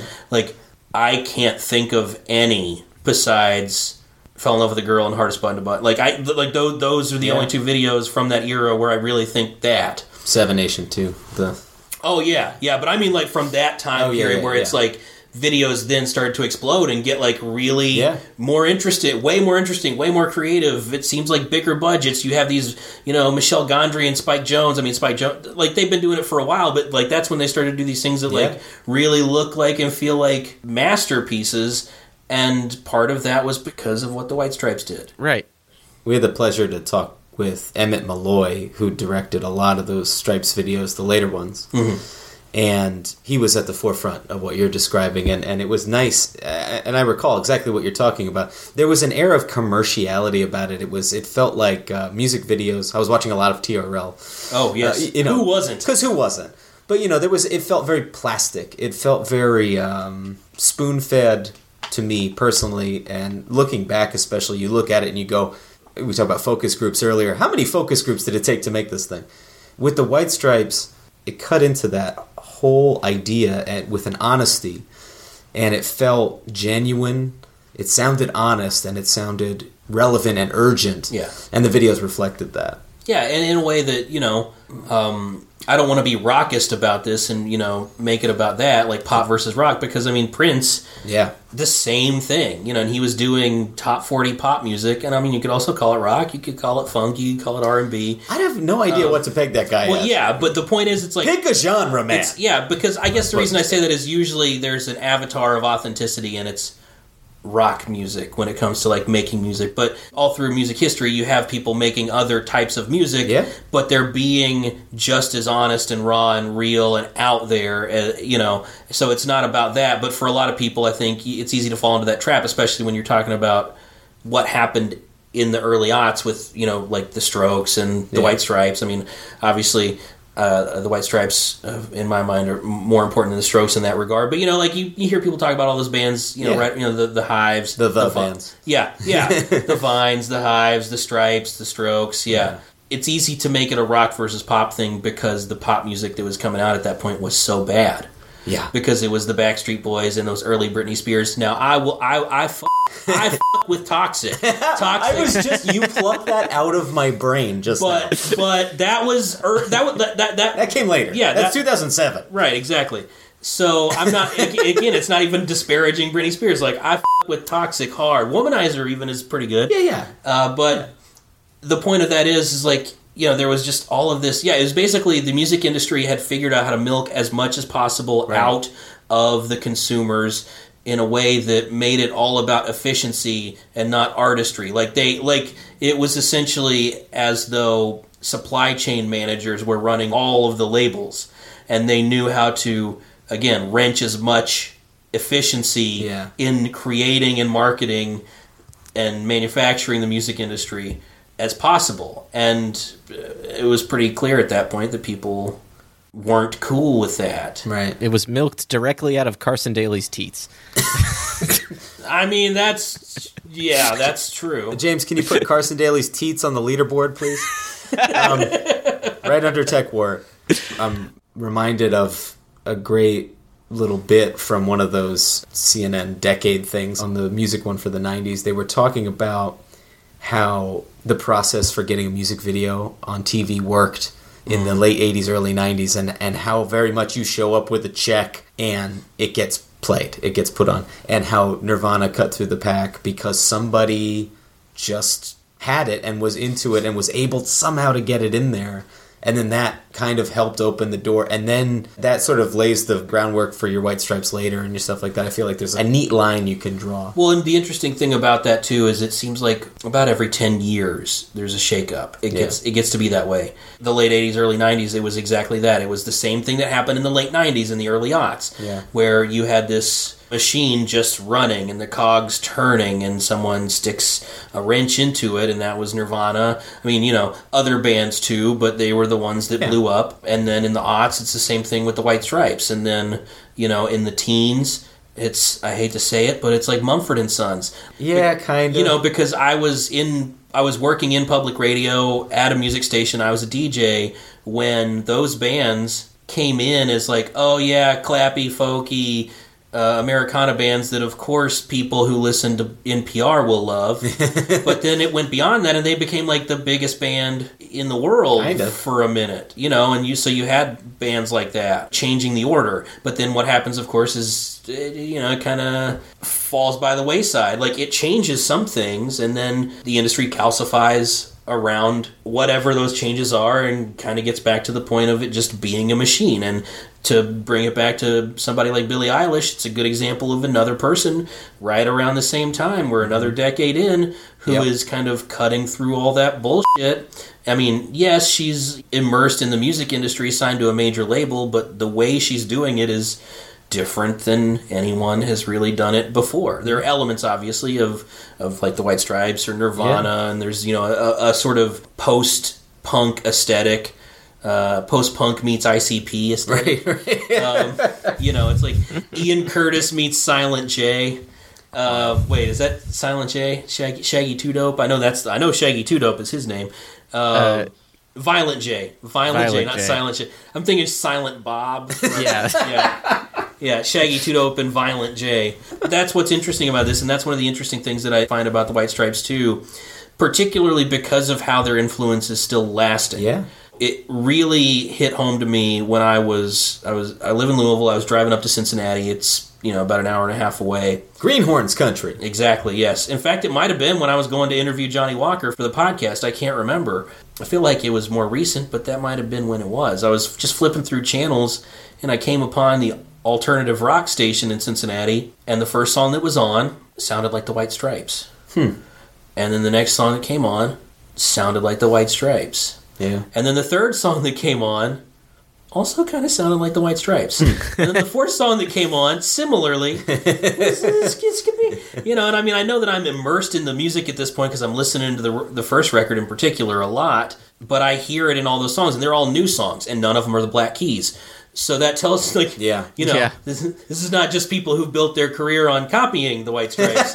Um, well, we for the record, we've taken a, a couple minor. Let's call them not dumps. Let's call them farts. Let's call them hefty farts on the on the Black Keys of the past. It's okay if you like the Black Keys, everybody. It's all good. Please don't write us. Yes, if you like the Black Keys, I have a new podcast coming out. It's called Keyed. it's going to be out in June. It's the story of the Black Keys. Sean Cannon will personally come and key your car if you listen to the episode. But that structure you're talking about, me and Paul found that it existed as well, and it was this weird revelation where all of these bands around the same time started, you know, you could Charlie from Always Sunny style, like start drawing lines on a billboard to, you know, like, oh my god, Dean Fertita and Queens of the Stone Age did this with this, and the Greenhornes over here, and and Soledad Brothers, and and everybody's doing everything with everybody else, and all of these bands from the late 90s to early 2000s who were in the alternative rock scene or the garage rock scene or whatever you want to call it everybody's interconnected everybody's there and the white stripes are kind of in the middle of it all you know jack Yeah. white's there doing it all and in I think you said eight bands in, uh, or, or Ben Blackwell said it in, in one of your interviews. Like he's he's in so many things, and he's in the center of all of this kind of happening at the same time. And that structure is weirdly tangible. Like it's something that me and Paul are able to look at and go like this is a story that makes sense and you're pulling these strings together in a way that gave me that same feeling of like oh yeah there's that basket weaved that me and paul had found before was that structure there before the interviews or did you have to figure it out during the interviews Yes. Um, and well, what I mean, what I mean to say is, again, you know, I had that first conversation with with Blackwell, and that kind of illuminated an overarching narrative with different specific moments that that kind of defined the year of 1999, or just the early years of the band. And you know, beyond that, when you talk about Jack's musical maturation and, and how that kind of factors into what would later become the White Stripes, that was all kind of there. But then, especially the first episode, that was like talking to I was talking to Steve Shaw, I was talking to Johnny Walker. Yeah. In fact, the way that that episode came together, it wasn't anything. When I say Johnny Walker and Steve Shaw and and a couple other folks too, it wasn't anything that you hear in the episode. It was like after the tape was done rolling, like just shooting the shit and talking about stuff. And you know, like I talked to Johnny about what he did with the MC5 and all that stuff, and talked about the MC5 and was talking about Detroit in general. And same thing with Steve. I actually had to go back and get a second interview with Steve to get some more like quotes about this and some more information because it was at that point like, oh, I, I realized that is the arc of how Detroit became a place in the 90s. Not just like how the music scene became so vibrant, but how there was enough interest in Detroit in the late 90s for a band like the White Stripes to be discovered. Right. Whereas in other cities, there were bands that might have been just as good that no one ever found out about because Yeah. people weren't paying any attention.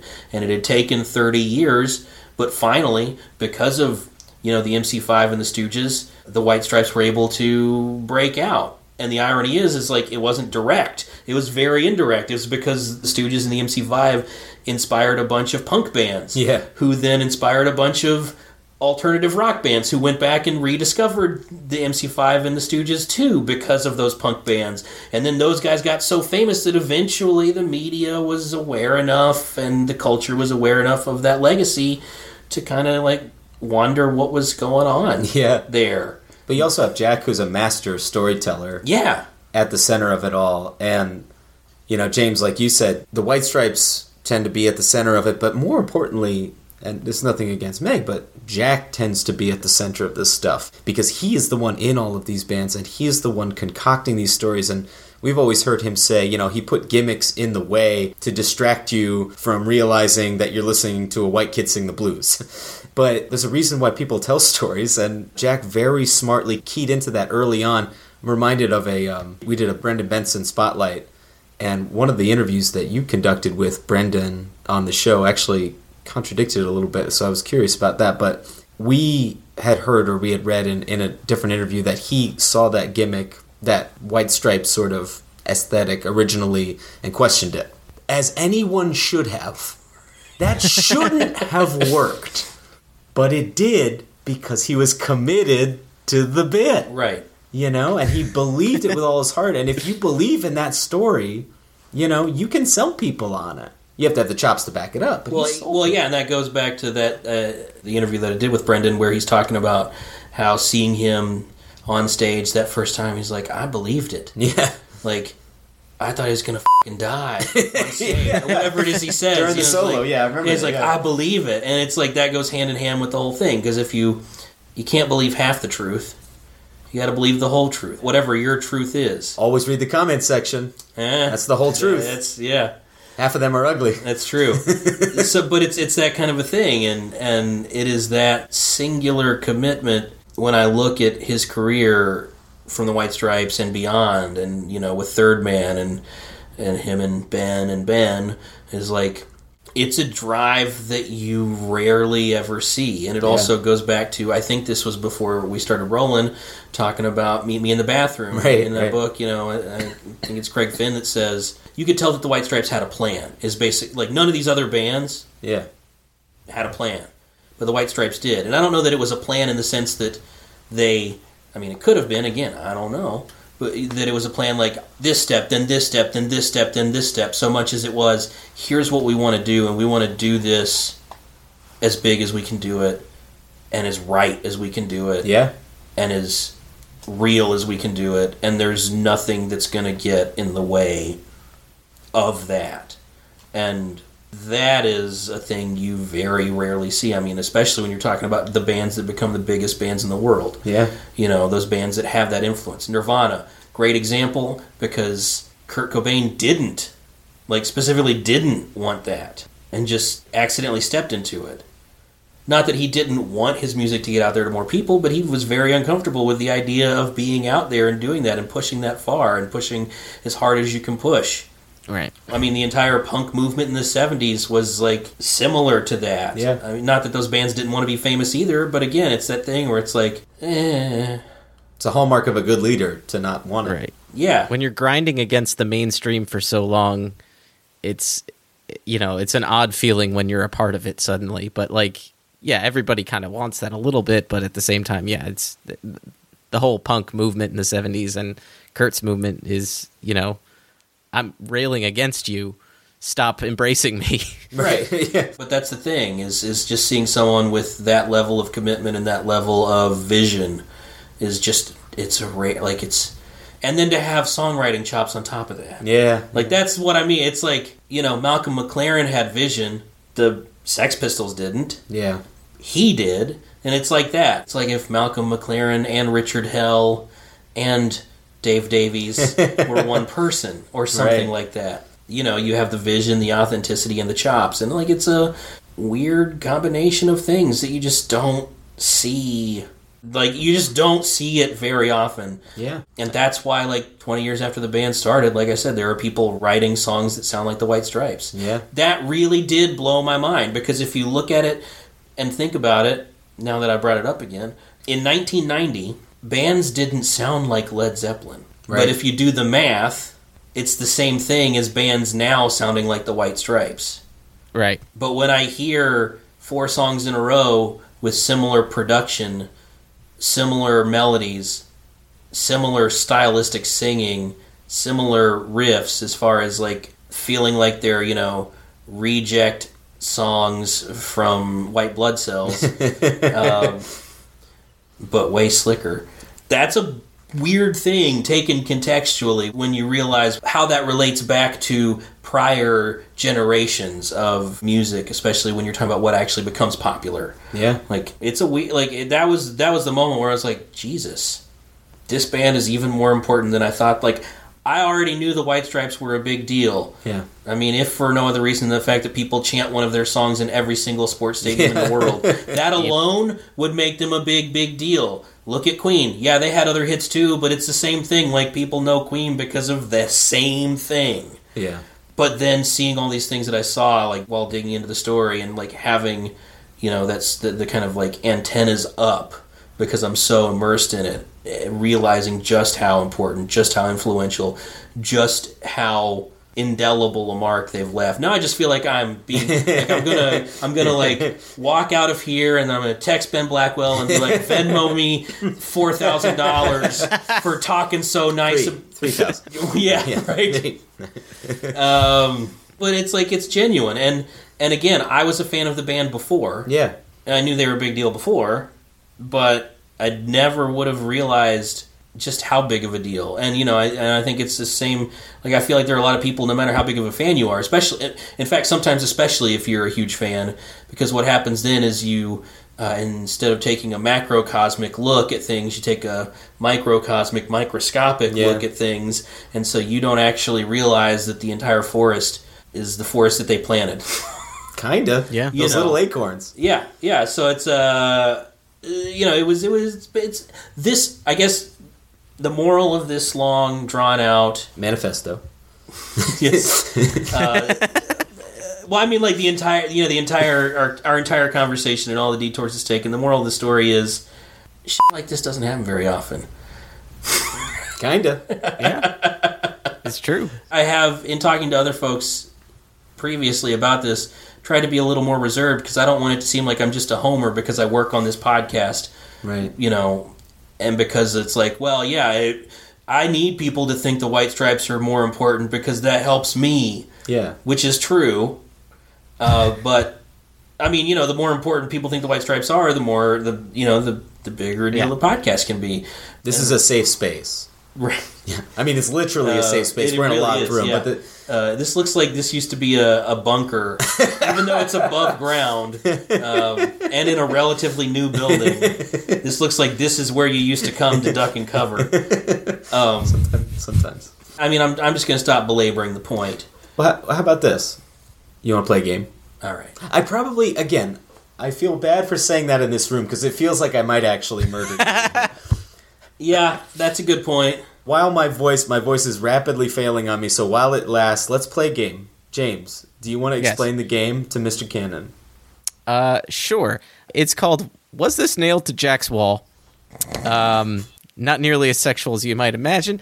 Uh, we, we say a thing, and then you say whether or not this thing was nailed to uh, Jack White's wall, or if we're making it up. That's pretty much the long and short of it all. What if it ends up being something that you thought you made up, but is actually true? Okay. See, therein lies the rub because if somebody were to call us out on that, they would be either Jack White or Ben Blackwell, and uh, then we'd know they're listening to us, and uh, we got them. All right, so we should preface this with we think. I'm just saying because you know you never you never know. I based this on things I saw in videos on his wall, specifically the wall, and I based this game around the interview conducted with Wendy Case, where she very funnily describes the the instance where she got into a car accident and lost the bumper on her car due to it, and later found out that Jack had nailed the bumper to his wall, which was hands down my favorite moment of the whole show. Oh, oh yeah. Of, of all the, it's it, for me. It's a toss up. Of all those like um,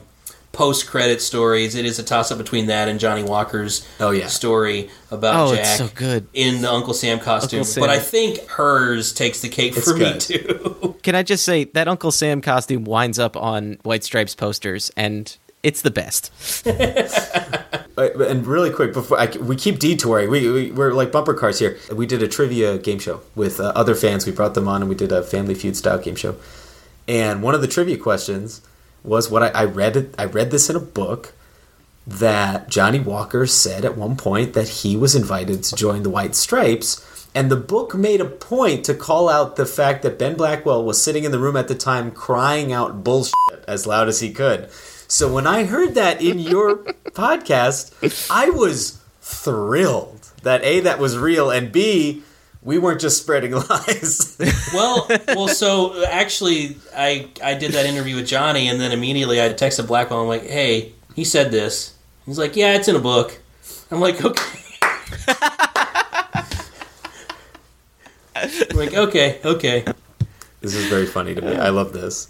All right, so Jay, we're gonna we're gonna start this game here. Again, you have to say if we're lying, if we made it up, or if this was actually nailed to Jack White's wall. Three one dollar bills fixed in the center by some loose nails.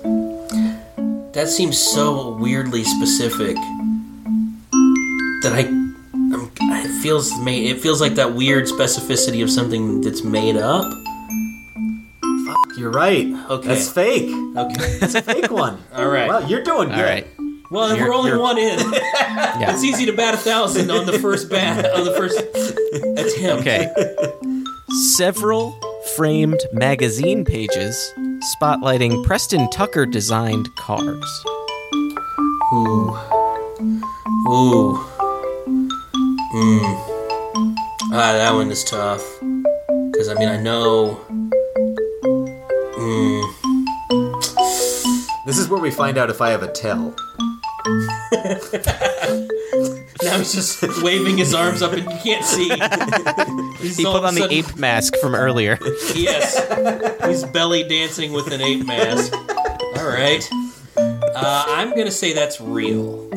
You are correct. Two for two. You're two. good at this. I just I like that one. Knowing what I know about the appreciation for the Tucker automobile, Yeah. uh, and if you guys listen to the bonus episodes, you probably heard the bit where Blackwell talks about how there actually was one of those in a warehouse, like two blocks away from uh, from Jim Diamond's studio, which is just bonkers. a series of World War One era army helmets spray painted red and white. Oh man, that one's like a. That one's like. I. I'm literally doing the same eye movement every time. There's no. There is. That one is one that just for me, there's no divining it. There's no like. There's no logic behind whether or not it's real. You know. I'm just gonna. I'm gonna say. No. You can see the reflection in my glasses, can't you? Am I right? Yes, you are right. Okay. You're right. You're right. This is like the beginning of Ghostbusters here. I feel like well, except I'm getting them right. you're not getting You're not just trying to make out with me after. not that we can't. I'm just like. Yeah, well, look, the interview's going weird direction. It's weird because I keep getting electroshocked. We'll find a strip club. I'll sit behind. It'll be great. Ah, flipping the script on me. All right. as long as it's some kind of rustic woodland creature. Now you're gonna be looking at my glasses. I'm not even gonna look at it. All right. I really can't uh, see. I All don't. right, all right, okay. all right. All right. A massive taxidermy deer mounted at wall middle so as to leave room for the antlers, which reached all the way up to the ceiling. Now I know I said one was fake because of the weird specificity, but that sounds real because of the weird specificity. like the detail is not for no reason. The detail doesn't exist for nothing. It exists to tell you why. And I'm gonna say yes. Fair enough. You got it correct. You are you are four for four. This is a disaster, James. We've done bad, Paul. We've done Says- bad. Says you. to be clear, most of these are still guesses. Johnny Walker's actual birth certificate. That one sounds real. Fake. See, that's the one that sounded so out. That sounds so outlandish that I'm like, that's dumb. Of course, it has to be real. I did the dumb one. I'm gonna text Johnny tonight and see if that's real. Yeah, see, that's the one you guys just might not have known about. yeah, exactly. He's like, no, actually, it was my social security card. Um, Wow, whoa, that's a really good Johnny Walker impression. Thank you. Did I mention we talked for an hour about wasps? All right. One of those red and yellow play school cars for toddlers. Now, I'm gonna say that's a no because it's yellow. No, it was up That there. is that is a real one. It was up there in the video I See, saw. you guys were like, "Oh yeah, you're doing so good." Sean." All right, a Union Jack. Yeah, yeah. Yep, yep. You're right. That was up That there. is correct. Behind Meg's drum kit. Weird, because he had a, a whole American flag motif for a long time. Um, After we're done, I'll tell you where I pulled all these from. Oh, good. Okay. right down from Jack's wall. Paul snuck it, stole them all. okay. Uh, a white bridal veil with red paint splattered on it.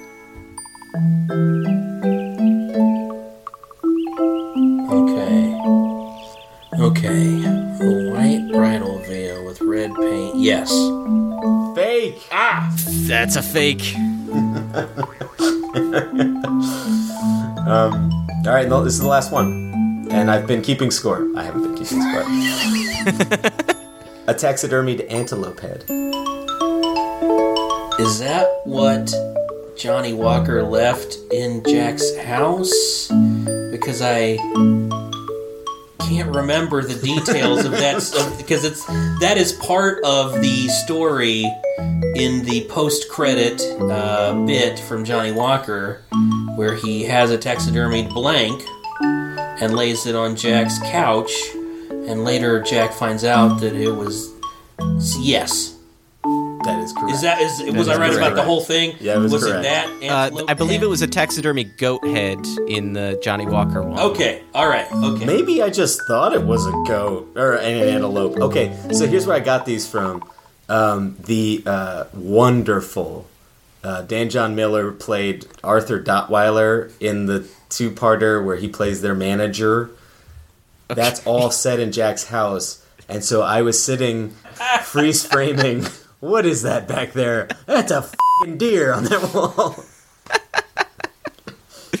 Wonderful. That is, I mean, I was playing along for the most part with Sean here. It's fantastic.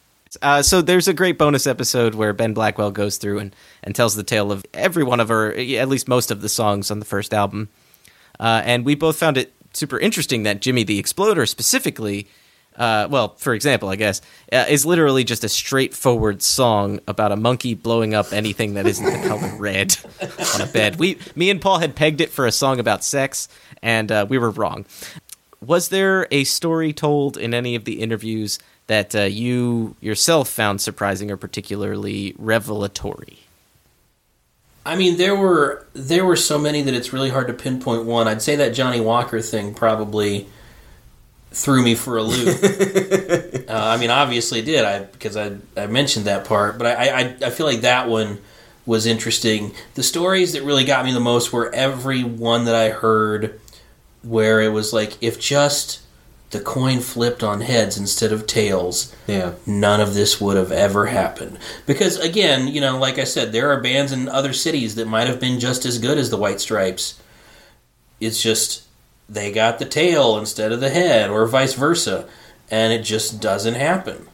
And so Yeah. that's what was amazing to me. And and you know, I don't mean that to take away because obviously I've been very clear that I think that they're an amazing band, but it's just like if one one weird thing doesn't happen, if Deb Pastor's list of 25 bands Yeah. that Bob Nastanovich gave her, if just one was desperate enough to be like, Deb, this is stupid that you're asking me to do this, but yeah, okay. That's the one I was thinking of when you said that. I was Yeah. thinking of that story. Uh, and she, she, by the way, bless her heart, Deb is amazing. She dug and dug and dug through her records because she keeps meticulous records. I saw the pictures, looking for that list, Yeah. and could not find it.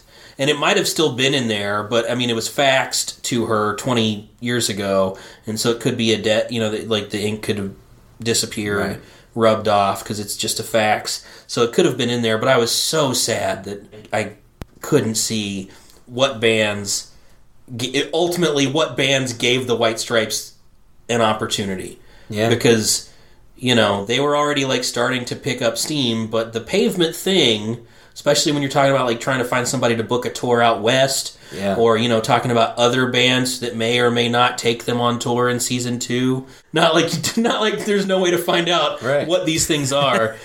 but like that's the one that is is a big deal. But there's there, there were so many other little ones like that. But yeah, that was the big one because so many things had to go Right. exactly right for that. Not just that, but it's like, well, what if they had given her a little more warning Right. and she'd been able to find somebody else? Or what if Jason Kourkounis, who gives her the list of five bands, what if he f- happened to hear a record that he liked a little bit more? Right. Because it's not like he gave her that one and said, this is the one. He just said he liked it. Yeah. Uh, who knows? Or, you know, or what if sympathy for the record industry's spotty distribution was even spottier in in the area there? Uh, have you watched the um, Treasures of Long Gone John? I have not. I've been meaning to It's get really to good. it. It's really good. Sidebar: When we interviewed Jim Diamond, he posted it to his Facebook, and fucking Long Gone started commenting, and I may have been, let's call it, thirsty. I was like, "Hey, Long Gone, can we talk? I would love to talk to you, you playful criminal, you." and that comment thread died then and there. Oh man, that is something. anyway, sorry.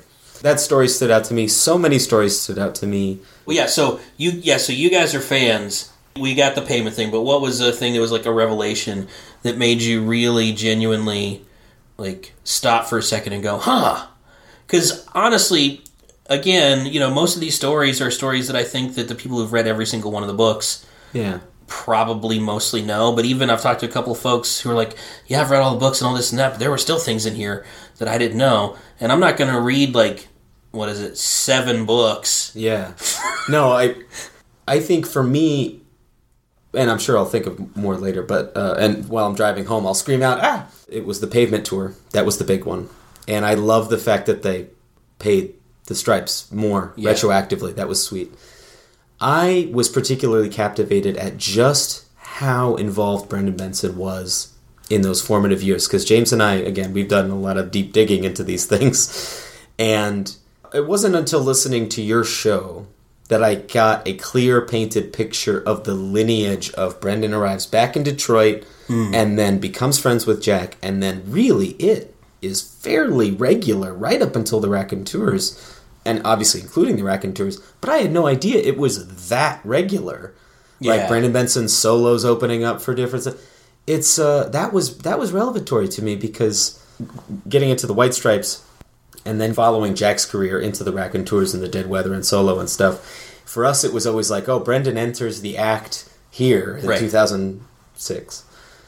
But it was so much in those early years, and we knew that stuff to an extent, but it was interesting hearing it all together and sewn together the way you did in the way you crafted that narrative. And I, I found it to be very interesting. I was on the edge of my seat and I knew half of this shit. I was like, really? oh. Well, it has to be uh, Jack White having a poor diet and, uh, and Blackwell having a poor diet. Uh, the fact that they hadn't eaten a tomato or lettuce or whatever was probably my favorite thing I've ever learned. That was another one of those where I texted Blackwell immediately after the interview. Like, Brendan just told me that you didn't have a tomato until you were 17. Like- and that's when he said, he's like, yeah, that's true. And just for the record, I also had blueberries and cream there for the first time ever. It was unlike whatever the quote is I said in the episode, it is exactly what he texted me. Oh, I love It's so bizarre. It's so bizarre to me because of like they live in a Polish household. They- They have to be eating stuffed cabbage constantly. Like yeah. I mean, I I think of it as like the, it's that it's that kind of family similar to mine. Like my mom owned a restaurant growing up, so she cooked a lot of things. But had she not, honestly, knowing her and my dad, we probably would. It would have been the same kind of a thing where it's like you just get whatever half-made stuff comes out of like you know out of the freezer at the grocery store and then the rest of it is supplemented by like fast food or whatever is the cheapest thing you can buy uh, so like part of me gets it but then also i'm like tomato Oh, man. sorry ben Oh, Ben, we love you. I think he knows it though because he yeah that yeah that was a good one. Um, you know the other thing for me I think that was really interesting to learn. Obviously, I knew that a lot of the folks that are involved in Third Man now have a history with the band, but what was really interesting is to see how still to this day close knit a lot of folks are and how you know they're in regular communication. Yeah. and how you know a lot of times people like that it's like once you get to a certain point you just shed all of your friends because you got more important things to deal with. Or it's like oh you don't want people asking for handouts or this that or the other or whatever. Or if all the friends stick together it's so you can insulate yourself from the real world. But this Yeah. is not that. This is like people who were friends who had meaningful lasting relationships who are still participating in those meaningful lasting relationships. And that is a rare thing when you're talking especially when you're talking about music scenes. Because i mean shit, one successful record usually completely tears apart a music scene. Yeah. you know like in any city Right. and then those relationships are done i've seen it happen so many times in so many cities and just to see that familial nature like still exist in that way i mean obviously everybody's a little older so it's not like they're all sitting front row in all the shows Yeah.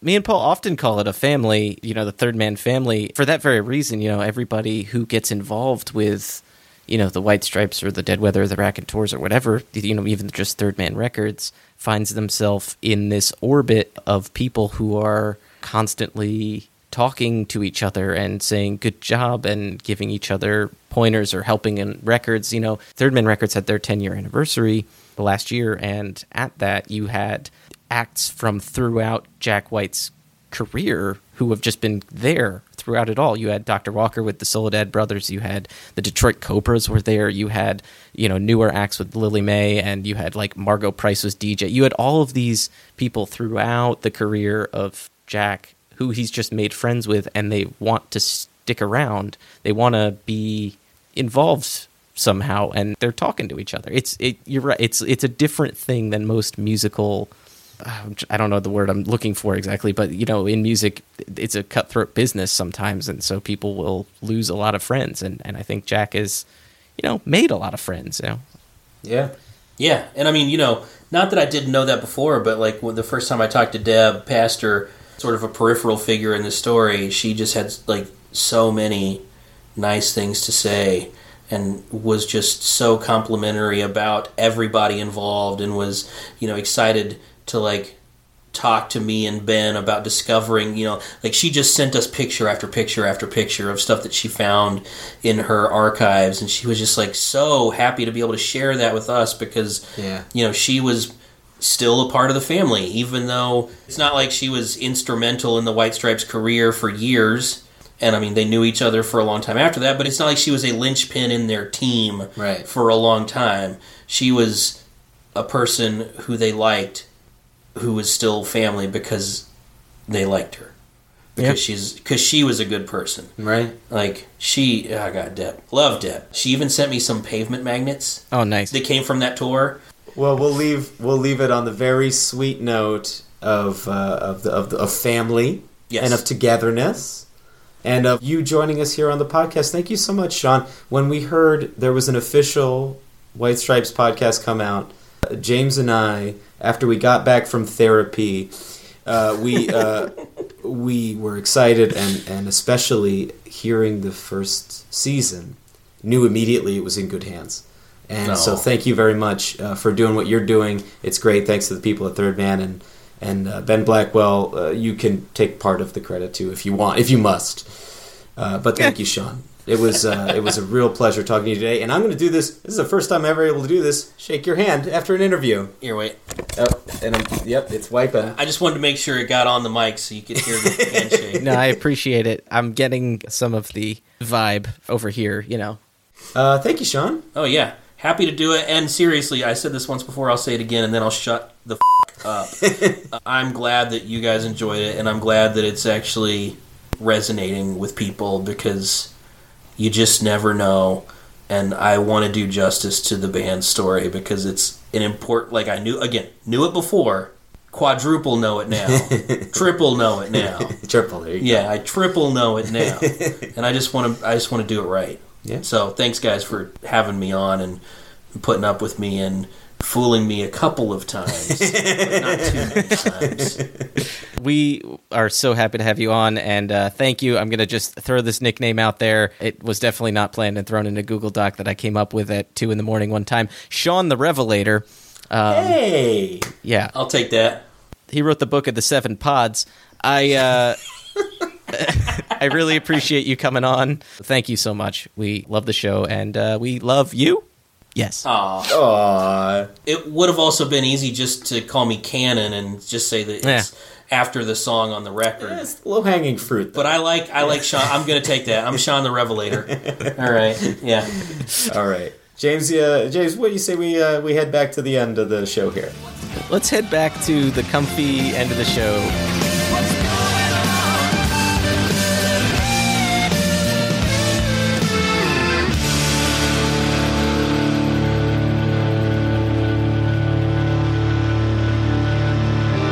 James, we had a great time in this interview. We'd like to thank Sean Cannon for joining us today on the show. This was really cool. We were really happy that we were able to get a uh, crossover brewing between the two podcasts. You know, the two warring factions making peace, playing uh, football in the middle of the field there.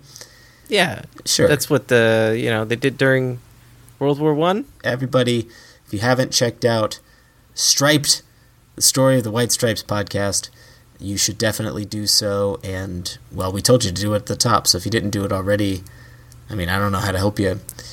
Who's that podcasting? Sean the Revelator. Um, and you know what's fun is the timing of this podcast, I assume, was not by accident to coincide with the release of the latest Third Man Records Vault package, the White Stripes self titled album Vault package. And it's actually really cool because they talk about some shows that are in the vault on the podcast. So you can listen to the podcast, you could hear the story of what happened during that show, and all the little banter and things are explained and put into context in a way that I found to be actually very interesting. And there was a pretty direct reference, big reference to the show that appears on the DVD. Mhm. And, uh, you know, we'll tease you with what that story was, but that story was apparently that the White Stripes are rumored to have to be broken up, and that night could have gone either way, and then very last minute they show up, And that's why on the DVD you hear They say it's not the last show. Yeah, yeah, by the way, this is not the last show. We'll keep rocking and rolling as long as you'll let us. Mhm. Was the quote. So anyway, tidbits like that and more galore. Check this show out seriously. It was a lot of fun. I had a really great time going through it, and we'd like to thank Sean for all that hard work he put into the show. Speaking of thanks, James, we have some people we'd like to thank. We'd like to thank our Patreon patrons, people who help support our show via our Patreon page. We have Luke Sinclair, Luke Me Over Closely. We have Josh Aiken or Joe Shaken all over. Melinda Taylor, Melinda Taylor, Lord Send Me an Angel Down, Julia Hickling, three dollar hat mig. I don't I don't know where that came. Did she do that one? Nah, I made it up and texted it to y'all, and then she was like, "I like that one," and use that one instead. All right. You tested it out in the room. I like it. Stu Cat, Stu Driver, we have Kate McCoy, The Bones of the Operation. She really needs a better one. We'll work on that one. Um, Uh, the both. Mm, all right, hold on. K- Kate. Eight. Hateful. Nope. It's not true at all. Uh, Kate Mc- Wanna be the McCoy. McCoy to warm your No, we already, heart. we already have that one. McCoy's best friend is the same. No, Kate eight. Kate, Kate, Kate, Kate, Kate, Kate, Kate.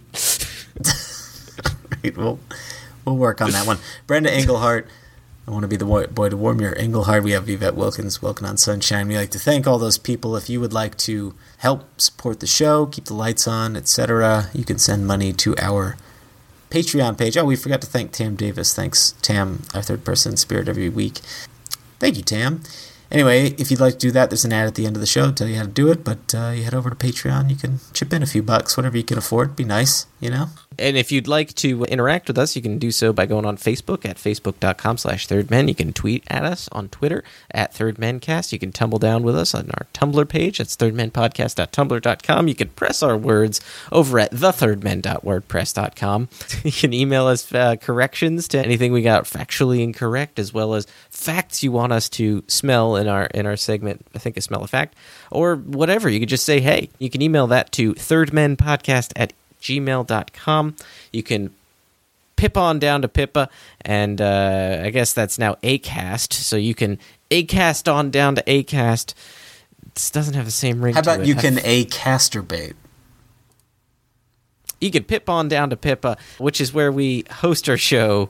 That's Pippa. You can search The Third Men on there. They're wonderful. I love them. You can also find us on YouTube. That's youtube.com slash C slash The Third Men podcast. The C was they a- apparently very important to Google to put in that URL. They needed that C in there. Uh, I demanded that they take it away, and they said no. It's very it's vital. I, I, so I you know whatever. YouTube.com slash C slash the Third Man Podcast. You can find some visualizers, a couple episodes. Uh, some interview snippets, etc., etc. And please do not forget to rate, review, and subscribe on uh, whatever podcatcher you're on, but especially Apple Podcasts.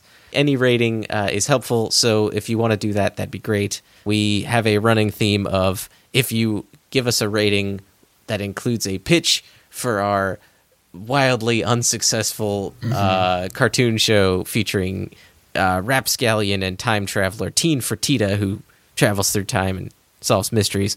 Uh, if you have a television pitch for him and you write it in that review and send it to us, we will send you a signed piece of artwork depicting that very same pitch. Uh, we'd like to thank Sam Kubert and Tom Valenti for the help in the recording of our theme song, We're the Third Men, as well as Susanna Roundtree sitting over there for the intros and outros of our program. She did those a while ago, but they still sound nice. And I think Yes. that'll do it, James, for this crossover episode. We really crossed some new ground.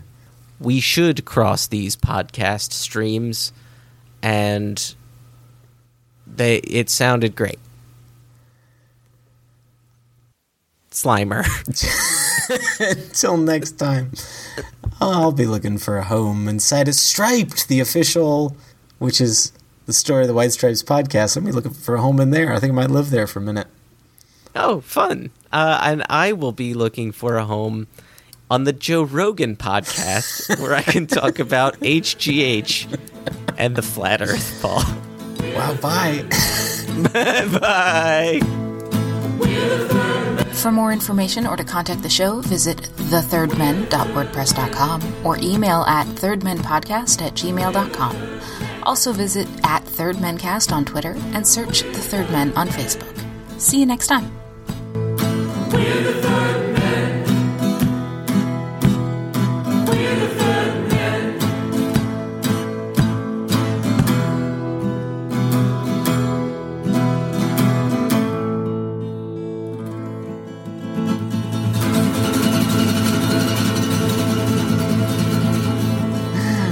Oh, James, just because we'll be communicating with you over the phone for the interview does not mean we had to phone this in.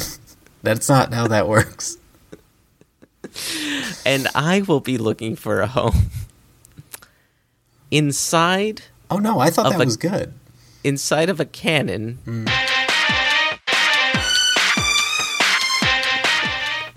Welcome to the Although third. Oh, wavelengths can be mm. viewed through the eyes. You guys get Well, well, now- my beard in there? Yes. No, we're good. we're It's good. exquisite. Are you using Yeah, oil? Yours is better now.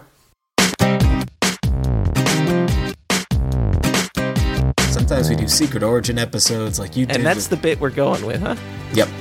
Uh, with uh, Brendan Benson.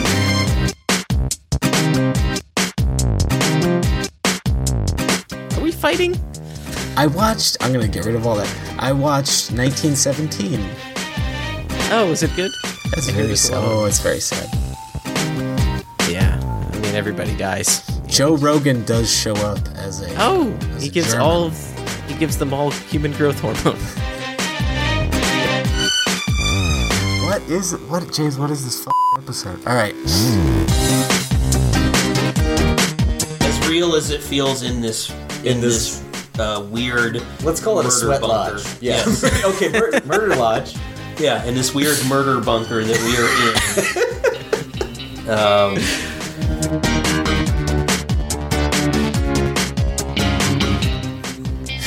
Boy, that was a f***ing weird one. I'll try and make something out of that.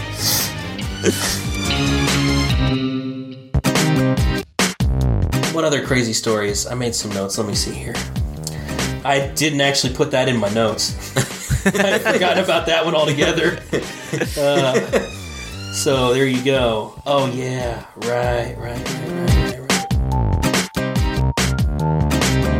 right. So, anyway, how how many times in the show do you think we're going to make a reference to the song Cannon?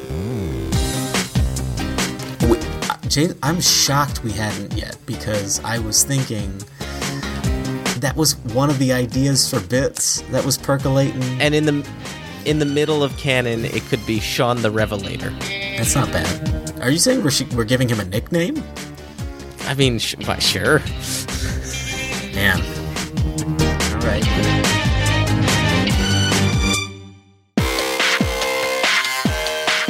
Be with me, man show, Joe Rogan, taking it back, bringing it around, bringing it around.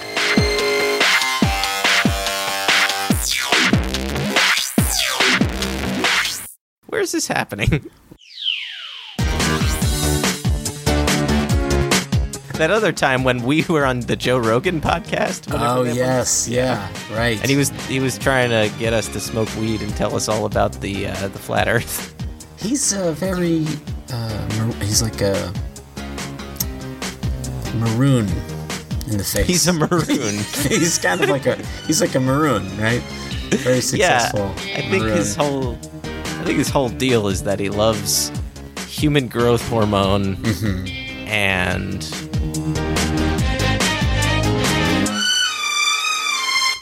Did we lose it? Did we lose the touch? Did we lose the magic? hey, good news. Great news, in fact. We never had it. oh, cool. Let's go back to our song. Hey everybody, Paul here with a quick message for you. As James and I mentioned many times on the show, this podcast is 100% not for profit and a labor of our love for music. We pride ourselves in bringing you interesting, timely content as we have these past 100 plus episodes. Podcasting is, however, a weirdly expensive process, and we actually lose money on hosting, time, equipment, advertising, and all the other little things that we need to do to make these shows for you. So, to help break even on some expenses like those, James and I have set up a Patreon account where you can, if you like, chip in a few bucks to help keep the lights on. It can be as much or as little as you can swing, and all donations are greatly appreciated. The last thing we want to do is hound anybody for cash, so just know that listening to our show is always payment enough. But if you would like to help us out, that would be amazing. All right, that's all from me. Remember, you can head to patreon.com slash third men podcast, and a huge thank you to everyone who's donated already. All right, everybody, I'll see you on the show.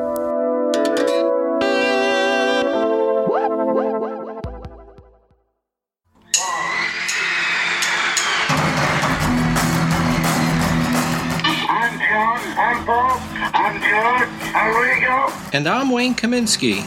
You are all invited to join us on a magical mystery trip through the lives of the Beatles every week on the Yesterday and Today podcast. This show details the chronological journey of the world's most famous band, using music, interviews, and rarities collected since the debut of John, Paul, George, and Ringo onto the world stage.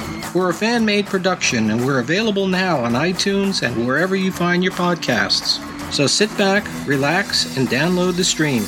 We hope you will enjoy the show.